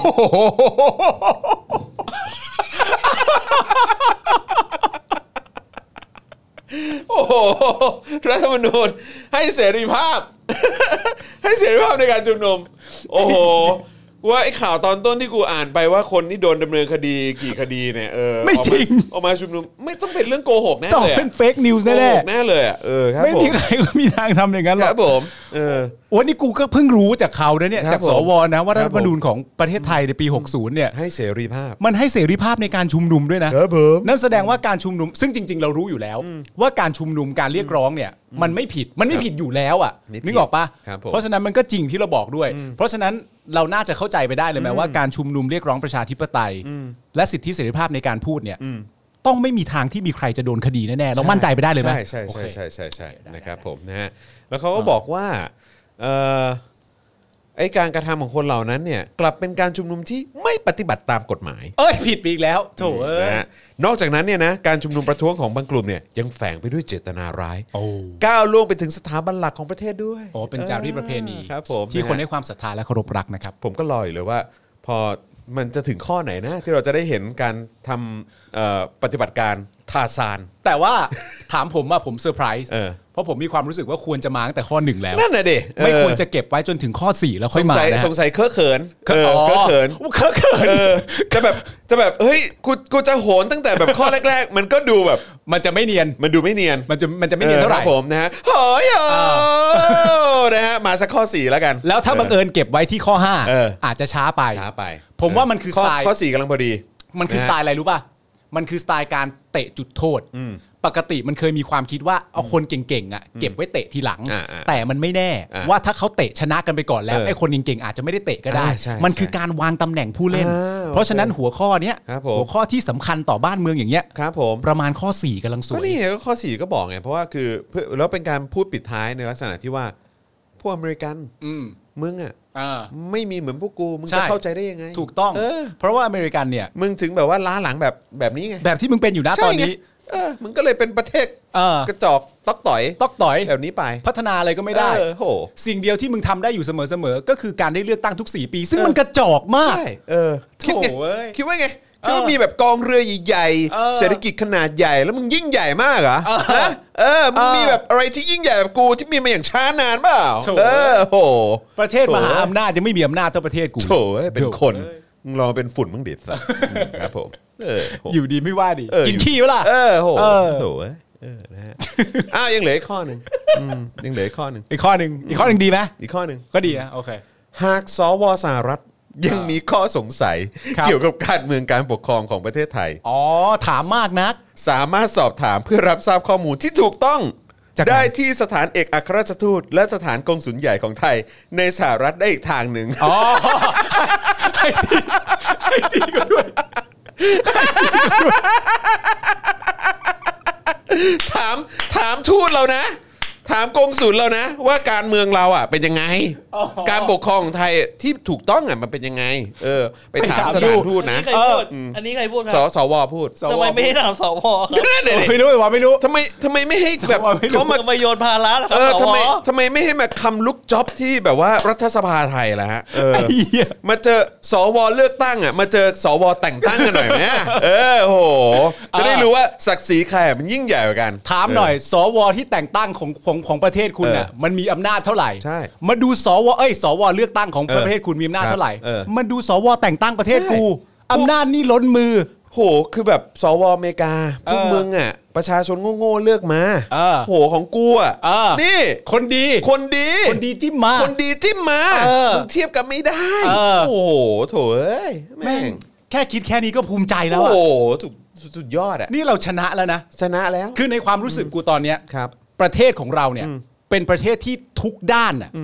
ชนะอเมริกาเป็นที่เรียบร้อยแล้วนะ จบฮะ นี่คือจบแล้วนะ จบแล้วฮะ เราไม่ต้องไปพึ่งเขา จบแล้ว ไม่ต้องไปฟังความเห็นของสวประเทศเขา No, no, no, no, no. มันชนะอยู่แล้วอะ โถจบ มันเป็นประเทศโถเอ้ย จบเลยจบเลย แต่ผมแต่ว่าอันเนี้ยมันก็เป็นข้อมูลที่ make sense ว่าเขาเลือกให้ อ่าใช่ ว่าถ้าถ้าต้องการจะหาข้อมูลเพิ่มเติมเนี่ยไปหาข้อมูลเพิ่มเติมได้ที่ไหน ครับผม เพราะตั้งแต่แรกเขาบอกอยู่แล้วว่าอย่าฟังความข้างเดียว อ่าใช่ ลองมาฟังความอีกข้างหนึ่งบ้าง ครับผมไปไปคุยกับทูตนะ ใช่ เออครับผม แต่ว่าจะมาคุยกับกูอ่ะอย่าเลยกูเขิน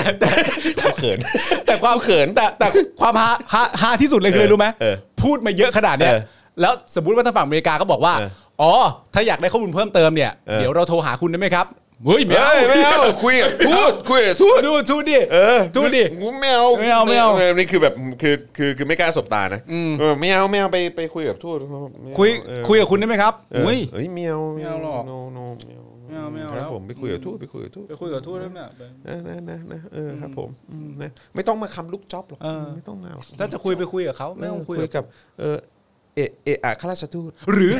ถ้าในอีกคำพูดหนึ่งก็คือไม่ต้องถึงมือผม เออไม่ต้องถึงมือผมอืม ย้ายผมอธิบายไปเลย ระดัเดี๋ยว บนี้แล้ว เดี๋ยวคุณจะแบบดูโง่เง่าขึ้นมาทันที ใช่ใช่ เอาประมาณนั้นพอแล้ว เออครับผม โอ้โหเชี่ยห้าข้อนี้สุดยอด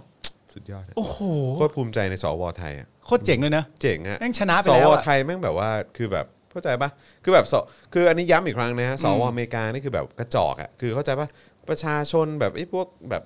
เนี่ย อืม แบบมีสมองหรือเปล่าก็ไม่รู้ อืม ใช่ไหมเลือกมาไงเออใช่ไหมแต่ว่าของเราอ่ะ คนดีนะฮะ อืม คนดีและพักพวกเนี่ย อืม คนดีไม่ใช่คนดีคนเดียวนะ คนดีแล้วก็พวกพ้องของเขาอ่ะ เออ จิ้มเลือกกันมา เออ จิ้มเลือกมานะฮะ ผมมีความรู้สึกว่า คน ณ ละเกรดกันแล้ว ณตอนเนี้ยสิ่งที่เป็นประเทศอเมริกา อืม เข้าใจเนี่ย คือเขาเนี่ยเข้าใจคำว่าประชาธิปไตยอ่ะผิด อืม เขามีความรู้สึกประชาธิปไตยมันคือเสียงของประชาชน อ่ะใช่ ที่เป็นการแบบเลือกเข้ามา เดี๋ยวๆ อย่างสวอย่างเงี้ยแต่งตั้ง ใช่ เขาไม่รู้ความจริงว่าประชาธิปไตยเนี่ย หลักสำคัญมันคือความไว้ใจ อ่ะใช่ ถ้าเราไว้ใจว่าคนที่เป็นคนดีจิ้มมาเนี่ย ประชาธิปไตยคือไว้ใจคนดี ถูกต้องครับผม แม่อเมริกามันไม่รู้เรื่องรู้ราว ก จริง มัน เว้ ก ย ระจอกจริงๆเฮ้ย เฮ้ย สงสารนะประเทศด้อยพัฒนาอย่างอเมริกา ใช่ ครับผม อเมริกาบอกยังด้วยนะ ยัง ยัง ยัง ยั ไม่ ง มึงกับกูอะ ยังอีกไอ้เหี้ยแม่งเอ้ย เออนะฮะ อ่ะจบกัน โอเค เรา ครับผม เราทำอย่างนี้จบกันไอองไอโอแม่งไม่มีงานทำแล้ว จบฮะจบจบคุณผู้ชมนะ โอ้ ฮะ ย อ่ะโอเคนะครับก็วันนี้ก็ชั่วโมงครึ่ง คุณสอน ชั่ว รา โม ม งสี่สิบ สับฟุตบอล ปั่นโค้งโค้ง ปั่นโค้งๆอืมครับผมนะฮะ โอ้ เออนะฮะอ่ะโอเคนะครับก็เอ่อชั่วโมงครึ่งนะที่เราคุยกันมาทิ้งท้ายทิ้งท้ายกันฮะ ชั่วโมงครึ่งแล้วเหร ชั่วอโมงครึ่งฮะ อะไรวะ ที่เราคุยกันมานะครับ สนับสนุนเข้ามาได้นะนะทางเอ่อบัญชีกสิกรไทยนะครับ 0698975539 นะครับ หรือว่าสแกน QR code ก็ได้นะครับอืมนะฮะเห็นไหมคุณเพชรนภาบอกว่าอเมริกาไม่รู้อะไรเลย โอ้ยไม่รู้ เออ ไทยนี่รู้เยอะจนเป็นอันดับหนึ่งของโลกไปแล้วเนี่ย เอออื มครับผม มึงคิดมึงคิดภาพดิ เออเออ เมื่อกี้ถ้าสมมติว่าไอโอเขาดูรายการเราอยู่อะแล้วเขากำลังจะพิมพ์มันก็แบบอ้าวไอเยี่ยมนพูดไปแล้ว เออ ใช่ กำลังจะพิมพ์อีกเอ้ยไอเยี่ยมนพูดไปแล้ว เชี่ยนายสั่งมา ไอ้เหี้ย บอกว่าไอ้พวกนี้เนี่ยมันแบบชอบยุยงปลุกปั่น เออ แต่นี่มันพูดแบบ นี่มันกลับไปบอกอาจจะกลับไปบอกนายก็ได้ว่า นี่มันเชิดชูนะเว้ย นายครับ พวกเขาข้างเรานะครั เอบ อเขาข้างเรานะฮะ เขาจะไปปลุกปั่นเขาได้ยังไง นายน่าจะเข้าใจผิด เอออ มครับผม นะฮะ เออ ครับผม นะฮะ โดนนายแกล้งมาเหรอค ครับ รับผม อืม นะฮะ โถ่เอ้ย อ่ะ โอเคนะครับ แหม วันนี้ก็สนุกสนานนะฮะ เข้มข้น ได้ อ่า เห็นวิสัยทัศน์นะฮะ ของตัวแทน อ่า ประเทศไทยนะฮะ ตัวแทนประชาชนอย่างสว อ่า ด้วยนะครับ รู้สึกแบบสุดยอดอะ อ่า เออ นะครับ คุณเปาบอกว่า Twitter พ่อหมอนี่โดนแฮ็กมาฮะ ทวิตแปลกๆ เออ นะฮะ ผมว่าพ่อหมอเขามา มาสไตล์ประชดมากกว่า ผมว่าประชดครับ ใช่ใช่ใช่ใช่ ประชดนะ แกเอาฮาแกเอาฮา เอา นะ ฮะ ครับผม เขา นะฮะ พ่อหมอก็ประชดเหมือนเราแหละครั เออพ่อหมอเขา ครับ ก็ ผ เขาก็ปั่นคล้ายๆเราอะครับผม ฮะ เออนะครับผมนะฮะอ่ะโอเคนะครับ วันนี้ต้องขออภัยแอบเจ็บคอนิดหนึงเออนะครับผมนะฮะก็ตั้งแต่เช้าแล้วด้วยแหละนะครับ แล้วก็เมื่อตอนช่วงบ่ายผมก็ไปประชุม อ๋อใช่ ผู้ปกครองมา อืม สามสามคนด้วยกันเออ อ่า คุยกับครูสามท่านด้วยกัน อ่า แล้วก็กลับมาแหมแบบว่าแสดงวิสัยทัศน์ของ อ่า สวไทยกันต่อ โอ้ยแต่จริง ๆ เนี่ย ผมว่าดีใจแทนคุณนะครับ หมายจากแบบคุณเริ่มต้นจากการสัมภาษณ์ อา อา จารย์ จารย์ วิ วิ โร โร จ จ น์ น์ก่อน ใช่ แล้วหลังจากนั้นคุณก็ต้องไปที่โรงเรียนเพื่อไป ใช่ ประชุมสำหรับผู้ปกครองก็คือเรื่องลูกเรื่องอะไรต่างๆนานา ใช่ แหละซึ่งผมก็เข้าใจว่าคุณจะเหนื่อยมาทั้งวัน แต่ในทั้งวันที่คุณเหนื่อยมาขนาดเนี้ยแล้วสุดท้ายคุณได้มาอ่านข่าวตอนเย็น แล้วเจอวิสัยทัศน์ของสวอะ โอ้ยผม ผม วา ว่าง คุณ ใจแล้ว ผมว่าคุณก็คลายใจได้ ใช่ ว่าแบ ใช่ บที่เราทำงานมันเหนื่อยหนักขนาดนี้ แต่มือเราถูกประเทศเราถูกดูแลโดยมือคนเหล่านี้ผมว่าคุณก็โอเคขึ้นเยอะไง สบายใจแล้วเหมือนอนาคตเราอยู่ในมือของคนเหล่านี้ ถูกต้อง โอ้เราก็สบายใจแล้วแห เพ ละ ราะว่าเป็นเรื่องที่โชคดีนะครับ ใช้คำว่า อืม ตายตาหลับนะครับคุณผู้ชม ฮะ นี่มันทุ่มหนึ่งไม่ใช่เหรอวะ นี่มันทุ่มหนึ่งไม่ใช่เหรอวะ แล้วความแล้วความเสลอของกูคืออะไรรู้ไหมพอกดขึ้นมาปุ๊บกูมองนาฬิกาอย่างแรกเลยใช่เหรอวะ ตกใจ คือ คือกูเกือบจะอย่างนี้แล้วนะกูเกือบจะแบบว่า เฮ้อ สามนิ้วแล้ว มัน นะ ไม่ ฮะ ใช่เวลานี้ เออครับ เฮ้ยแต่วันนี้เล่าอีกเรื่องหนึ่งได้ไหมผม ได้ ไปฟังคำสัมภาษณ์ของ Stand Up Comedy มาคนหนึ่งเขาก็พูดเรื่องฝ่ายซ้ายกับฝ่ายขวาเนี่ยแหละ ครับ เพราะประเด็นมันคือว่ามันก็คือคุณริกกี้จาวิสแหละไปสัมภาษณ์ในรายการรายการหนึงแล้วเขาก็พูดว่าคำถามถามดีมากเลยนะ เพราะว่าคุณสังเกตไหมว่า Stand Up Comedy แทบจะทุกคนเลยอ่ะเขาเป็นคนที่โปรโมทแล้วก็ซัพพอร์ตเรื่อง Freedom of Speech มาก เพราะว่าด้วยรูปแบบการทำงานของเขาเนี่ยมันมีความจำเป็นที่ต้องพูดต้องแตะได้ในทุกเรื่อง ได้ในทั้งหมดอะไรอย่างเงี้ยและคำถามมันคืออะไรรู้ป่ะคำถามเขาถามว่า เวลาคุณทำงาน Stand Up Comedy อ่ะฝ่ายที่เป็นฝั่งซ้ายอ่ะกับฝ่ายที่เป็นฝั่งขวาอนุรักษ์นิยมอ่ะ ครับ ฝ่ายไหนอ่ะเป็นฝ่ายที่มีปัญหา แล้วทำให้การทำงานของ Stand Up Comedy ในฐานะ Freedom of Speech เนี่ยมันยากกว่า นึกออกไหมเขาใช้คำตอบอย่างนี้ว่ามันน่าสนใจมากว่า จริง ๆ ถ้าจะถามอย่างนั้นน่ะ มันก็จะแปลกไปหน่อย เพราะในความเป็นจริงจุดเริ่มต้นน่ะมันก็มีฝั่งซ้ายกับฝั่งขวาถูกปะแล้วมันเป็นฝั่งซ้ายตรงนี้ ฝั่งขวาตรงนี้ และ Stand Up Comedy ก็อยู่ตรงนี้ อืม ในในผู้พูด อืม ซึ่งในความเป็นจริงทั้งซ้ายและขวา ไม่มีปัญหาต่อเรื่องเหล่านี้เลยนะ สิ่งที่มันเกิดขึ้นหลังจากนั้นก็คือว่ามันก้าวแรกมันสมมติก้าวแรกมันซ้ายก้าวแรกของฝั่งนี้ก็ขวา และหลังจากนั้นมันก็กลายเป็นพวกที่เป็น extremist อะ อืม ที่เป็นเอ็กซ์ตรีมมากๆอะแล้วพวกเอ็กซ์ตรีมอันเนี้ย สุดโต่ง ต่างหากสุดโต่งต่างหากที่มันจะวนแล้วมาชนแล้วมีปัญหากับ อ๋อ พวกแต่คอมเมดี้ในความเป็นจริงถ้าคุณเป็นฝ่ายซ้ายเฉยๆ ด้วยระบอบความคิด แล้วฝ่ายขวาเฉยๆระบอบความคิดเนี่ยคนเหล่านี้ไม่ได้มีปัญหาอะไรกับเราสปีดนะมันต้องเป็นคนที่แบบสุดโต่งมากๆ อื อะ มไม่ว่าจะซ้ายหรือขวา ไม่ว่าซ้ายหรือขวาก็ตาม แต่ประเด็นก็คือว่าผมมีความรู้สึกว่าคนคนคาแรคเตอร์ที่เหมือนเป็นขวาเฉยๆอ่ะผมมีความรู้สึกว่าณตอนนี้มันหายไปจากสังคมอ่ะทำไมเหมือนเราเห็นแต่คนที่มีความสุดโต่งสูงๆหมดเลยอ่ะขวาเฉยๆอ่ะมันมันหายไปอยู่ไหน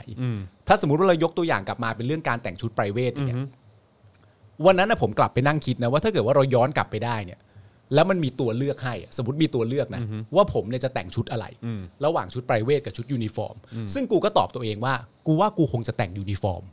ด้วยเหตุผลที่ว่ามันง่าย ข้อที่หนึ่งข้อที่สองก็คือว่ามันเหมือนกัน แต่ความรู้สึกว่าเหมือนกันเนี่ยมันไม่ใช่เหมือนกันในฐานะโรงเรียนของเราทั้งหมดแต่งเหมือนกันนะ มันคือกูกับมึงอะแต่งเหมือนกัน และไอ้จิ๊บก็แต่งเหมือนเรา อารมณ์ว่าเป็นแก๊งเดียวกั เป็นแก๊งเดียวกัน และนั่นคือข้อสองข้อที่สามก็คือว่า แต่แต่ว่าคือกำลังจะบอกว่าไม่ได้ยึดโยงกับสถาบันนะ ไม่ไม่เกี่ยวกับว่าโรงเรียนของเราภาคภูมิใจเหลือเกินที่ได้ใส่ชุดของโรงเรียนนี้ไม่เกี่ยวนะ แต่แค่ว่ามึงกับกูจะได้แต่งเหมือนกัน มีดาวเหมือนกัน ห้องเดียวกัน เพื่อนจะได้แต่งเหมือนกัน และข้อที่ 3 ก็คือว่ามันง่ายต่อกะเมื่อเราแต่งชุดเดิมบ่อยๆอะเราจะรู้ว่าเราจะแต่งชุดนั้นน่ะยังไง ซึ่งในความหมายของกูกับมึงก็คือว่าจะแต่งให้มันผิดกฎอย่างไรนั่นเอง ใช่ เราจะปลดกระดุมสักสองเม็ด ใช่ กูใส่รุดตูด หลุดตูด เอาเสื้อ ใช่ ออกนอกกางเกง ใช่ พับถุงเท้าประมาณนี้คือมันเคยชินแล้วมันง่าย ซึ่งซึ่งในความรู้สึกเนี้ยก็อาจจะมองก็ได้ว่าเอ้ยในมุมหนึ่งกูอาจจะเป็นอนุรักษ์นิยมก็ได้ เพราะกูยังต้องการจะแต่งยูนิฟอร์ม ซ้ำๆกับคนอื่นอยู่อะไรเงี้ยแต่แต่ประเด็นก็คือว่า พอมีคนที่จะเรียกร้องใส่ชุดไพรเวทอ่ะ อืม ทำไมกูต้องมีปัญหา เข้าใจปะกูต้องการจะแต่งยูนิฟอร์มเหมือนกูเป็นปกติก็ได้ แต่ทำไมกูต้องมีปัญหากับคนที่เรียกร้องอยากใส่ชุดไพรเวทด้วย ใช่ และในความหมายกูก็คือว่า ถ้าสมมติว่าคุณเป็นฝั่งขวาเฉยๆอะเป็นฝั่งขวาแค่ประมาณนี้ได้ไหมอะแต่ทำไมตอนนี้เราถึงเห็นในสังคมมากมายว่าฝั่งต้องต้องเดือดดานมากๆอ่ะ ไม่ต้องไปคุกคามคนอื่นนะ ใช่ไงจริง ๆ มันแค่นี้ก็ได้อะไรเงี้ยก็เลยเอามาหยิบยกให้ฟังว่าในความเป็นจริง ถ้ามันเริ่มต้นแค่ฝั่งซ้ายเฉยๆกับฝั่งขวาเฉยๆโดยที่ไม่มีพวกสุดโต่งเนี่ยบางทีมันอยู่ด้วยกันได้นะ ไม่ว่าคุณจะเลือกแบบไหนก็ตาม มันก็คือความพอดีแหละ มันคือความพอดี มันคิดเห็นต่างกันได้ อยากใส่ยูนิฟอร์ม ก็ไม่เห็นต้องมีปัญหาคนใส่ชุดไพรเวท ในขณะเดียวกันคนใส่ชุดไพรเวทก็ก็ก็ไม่ต้องกลับมามองแบบว่า ล้าหลังยังใส่ยูนิฟอร์มกันอยู่เลย ก็ไม่ได้เป็นแบบนั้นนั่นเลยคือจริง ๆ แล้วสังคมมันอยู่กันได้อะนึกออกไหมมัน ก็นั่นแหละ ผมว่ามันก็มีปัญหาหลาย ๆ ครั้งที่ไอ้ความสุดโต่งเนี่ยแหละ ใช่ เออ นะฮะ คือแบบว่าอย่างคนที่แบบโอ้โหยคลั่งสถาบันมากจนแบบว่าเกินไป เออครับผม แล้วก็มองข้ามข้ามประเด็นในเรื่องของสิทธิมนุษยชน เรื่องของเสรีภาพ เรื่องของความอะไรต่าง ๆ เหล่าเนี้ยคือแบบว่าก็กลายเป็นว่าอ่ะคุณมองข้ามไปโดยที่แบบว่าเพราะคุณสุดโต่งมากเกินไป แล้วความเอ่อสสิ่งที่พวกที่สุดโต่งเป็นและอันตรายที่สุดอะสำหรับผมคืออะไรรู้ป่ะโกรธเร็ว ใช่ คุณโกรธเร็วไปอ่ะคือเรื่องมันยัง ไม่ทันจะอะไรเลยอะแต่คุณมี ความรู้สึกว่า เออ กูต้องโกรธ ใช่ใช่ใช่ ก็จะเป็นความลำบากต่อต่อผู้ที่ต้องพูดคุยกับเขานะ เกินไป อืม อืมเกินไป เกินไป ครับผม เกินไป ะฮะนะฮะอยากให้เปลี่ยนการแต่งกายใส่ชุดอะไรก็ได้ แต่ให้ใส่เสื้อ อะไรกักที่แบบเหมาะกับนักเรียนอ๋อเหรอฮะใครๆใส่อะไรไม่ควรบังคับ หรือจะข้างหรือบูลลี่เอามากดเพื่อทำโทษอืมครับผมนะฮะนั่นแหละ อืมนะฮะก็ใช่จุดเดือดโคตรต่ำ ต่ำจริงๆนะ ใช่ มีความรู้สึกว่า เหมือนแค่เห็นภาพนี้อ่ะก็เดือดดานสุดๆแล้วอ่ะซึ่งในความรู้สึกคือแบบพี่รีบไปไหนอ่ะ เออใจเย็น พี่จะไปถึงจุดนี้ทำไมมันมีระดับ 1 2 3 4 5 กว่าจะไปถึง 10 ที่เป็นจุดเดือดสุดนะมึงจะข้ามทุกสเต็ปแล้วไปสุดเลยทำไมอะมันมันผมว่ามันแปลก ใช่ใช่อือฮึครับผมนะฮะ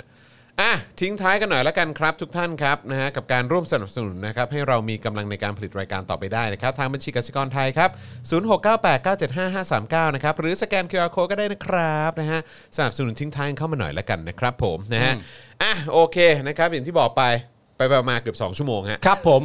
1 ชั่วโมง 45 นาที ใช่ครับ ผม นะฮะก็ขอบคุณทุกท่านมาก ๆ เลยนะครับนะฮะเอ๊ะเดี๋ยวกันนะพรุ่งนี้วันอะไรพรุ่งนี้วันพุธ อืม พรุ่งนี้วันพุธอ๋อพรุ่งนี้มันครูทอม ใช่ คุณปาใหม่ที่วันอังคาร เอ้ยเอ่อวันพฤหัสพูดผิด อาจจะพฤหัสและศุกร์ พฤหัสศุกร์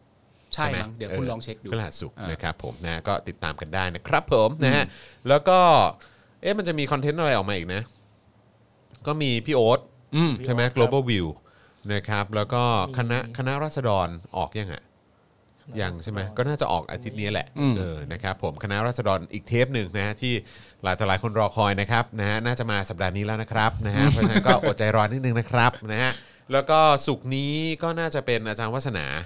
มาอัสเอ่อมาวาสนาละวาดไลฟ์ ครับผม นะครับเพราะฉะนั้นก็ติดตามกันได้นะครับ ครับ นะฮะ ผม อ่ะโอเคนะครับวันนี้ก็ขอบคุณทุกท่านมาก ๆ เลยนะครับ ที่ติดตามพวกเรามานะครับ ก็ย้ำอีกครั้งนะครับ อยากจะสนับสนุนให้เรามีกำลังในการผลิตรายการต่อไปได้ ก็สนับสนุนมาทางบัญชีกสิกรไทย 0698975539 หรือสแกน QR Code นะครับ แล้วก็ใครที่อยากจะทำความเข้าใจกับระบอบการปกครองนะครับไม่ว่าจะเป็นคอมมิวนิสต์เป็นยังไงเนาะประชาธิปไตยเป็นยังไงเนาะเฮ้ย อ่า เผด็จการน่ะที่เรียกกันว่าเผด็จการเนี่ยมันเป็นยังไงนะครับเราได้ทำคลิปความรู้ให้ทุกท่านได้รับชมกันเรียบร้อยแล้วไปเสิร์ชดูกันได้ ครับ นะฮะเอ่อใน Spoke Dark TV นั่นเอง โอ้ขายของอีกแล้ว ถูกต้องครับผม นะฮะอ่าวันนี้ขอบคุณทุกท่านมาก ๆ เลยนะครับ วันนี้ผมจอห์นวินยูจอห์นป้ายหน้าจอห์นแว่นฟ้านะครับ คุณปาล์มท่าแซะคุณปาล์มเอ่อคนคุกนะ ครั ฮะ บผม แล้วก็อาจารย์แบงค์พลาสมานีออนนะครับ พวกเรา 3 คนลาไปก่อนนะครับ สวัสดีครับ บ๊ายบาย Daily t o p i c กกับจอห์นวินยู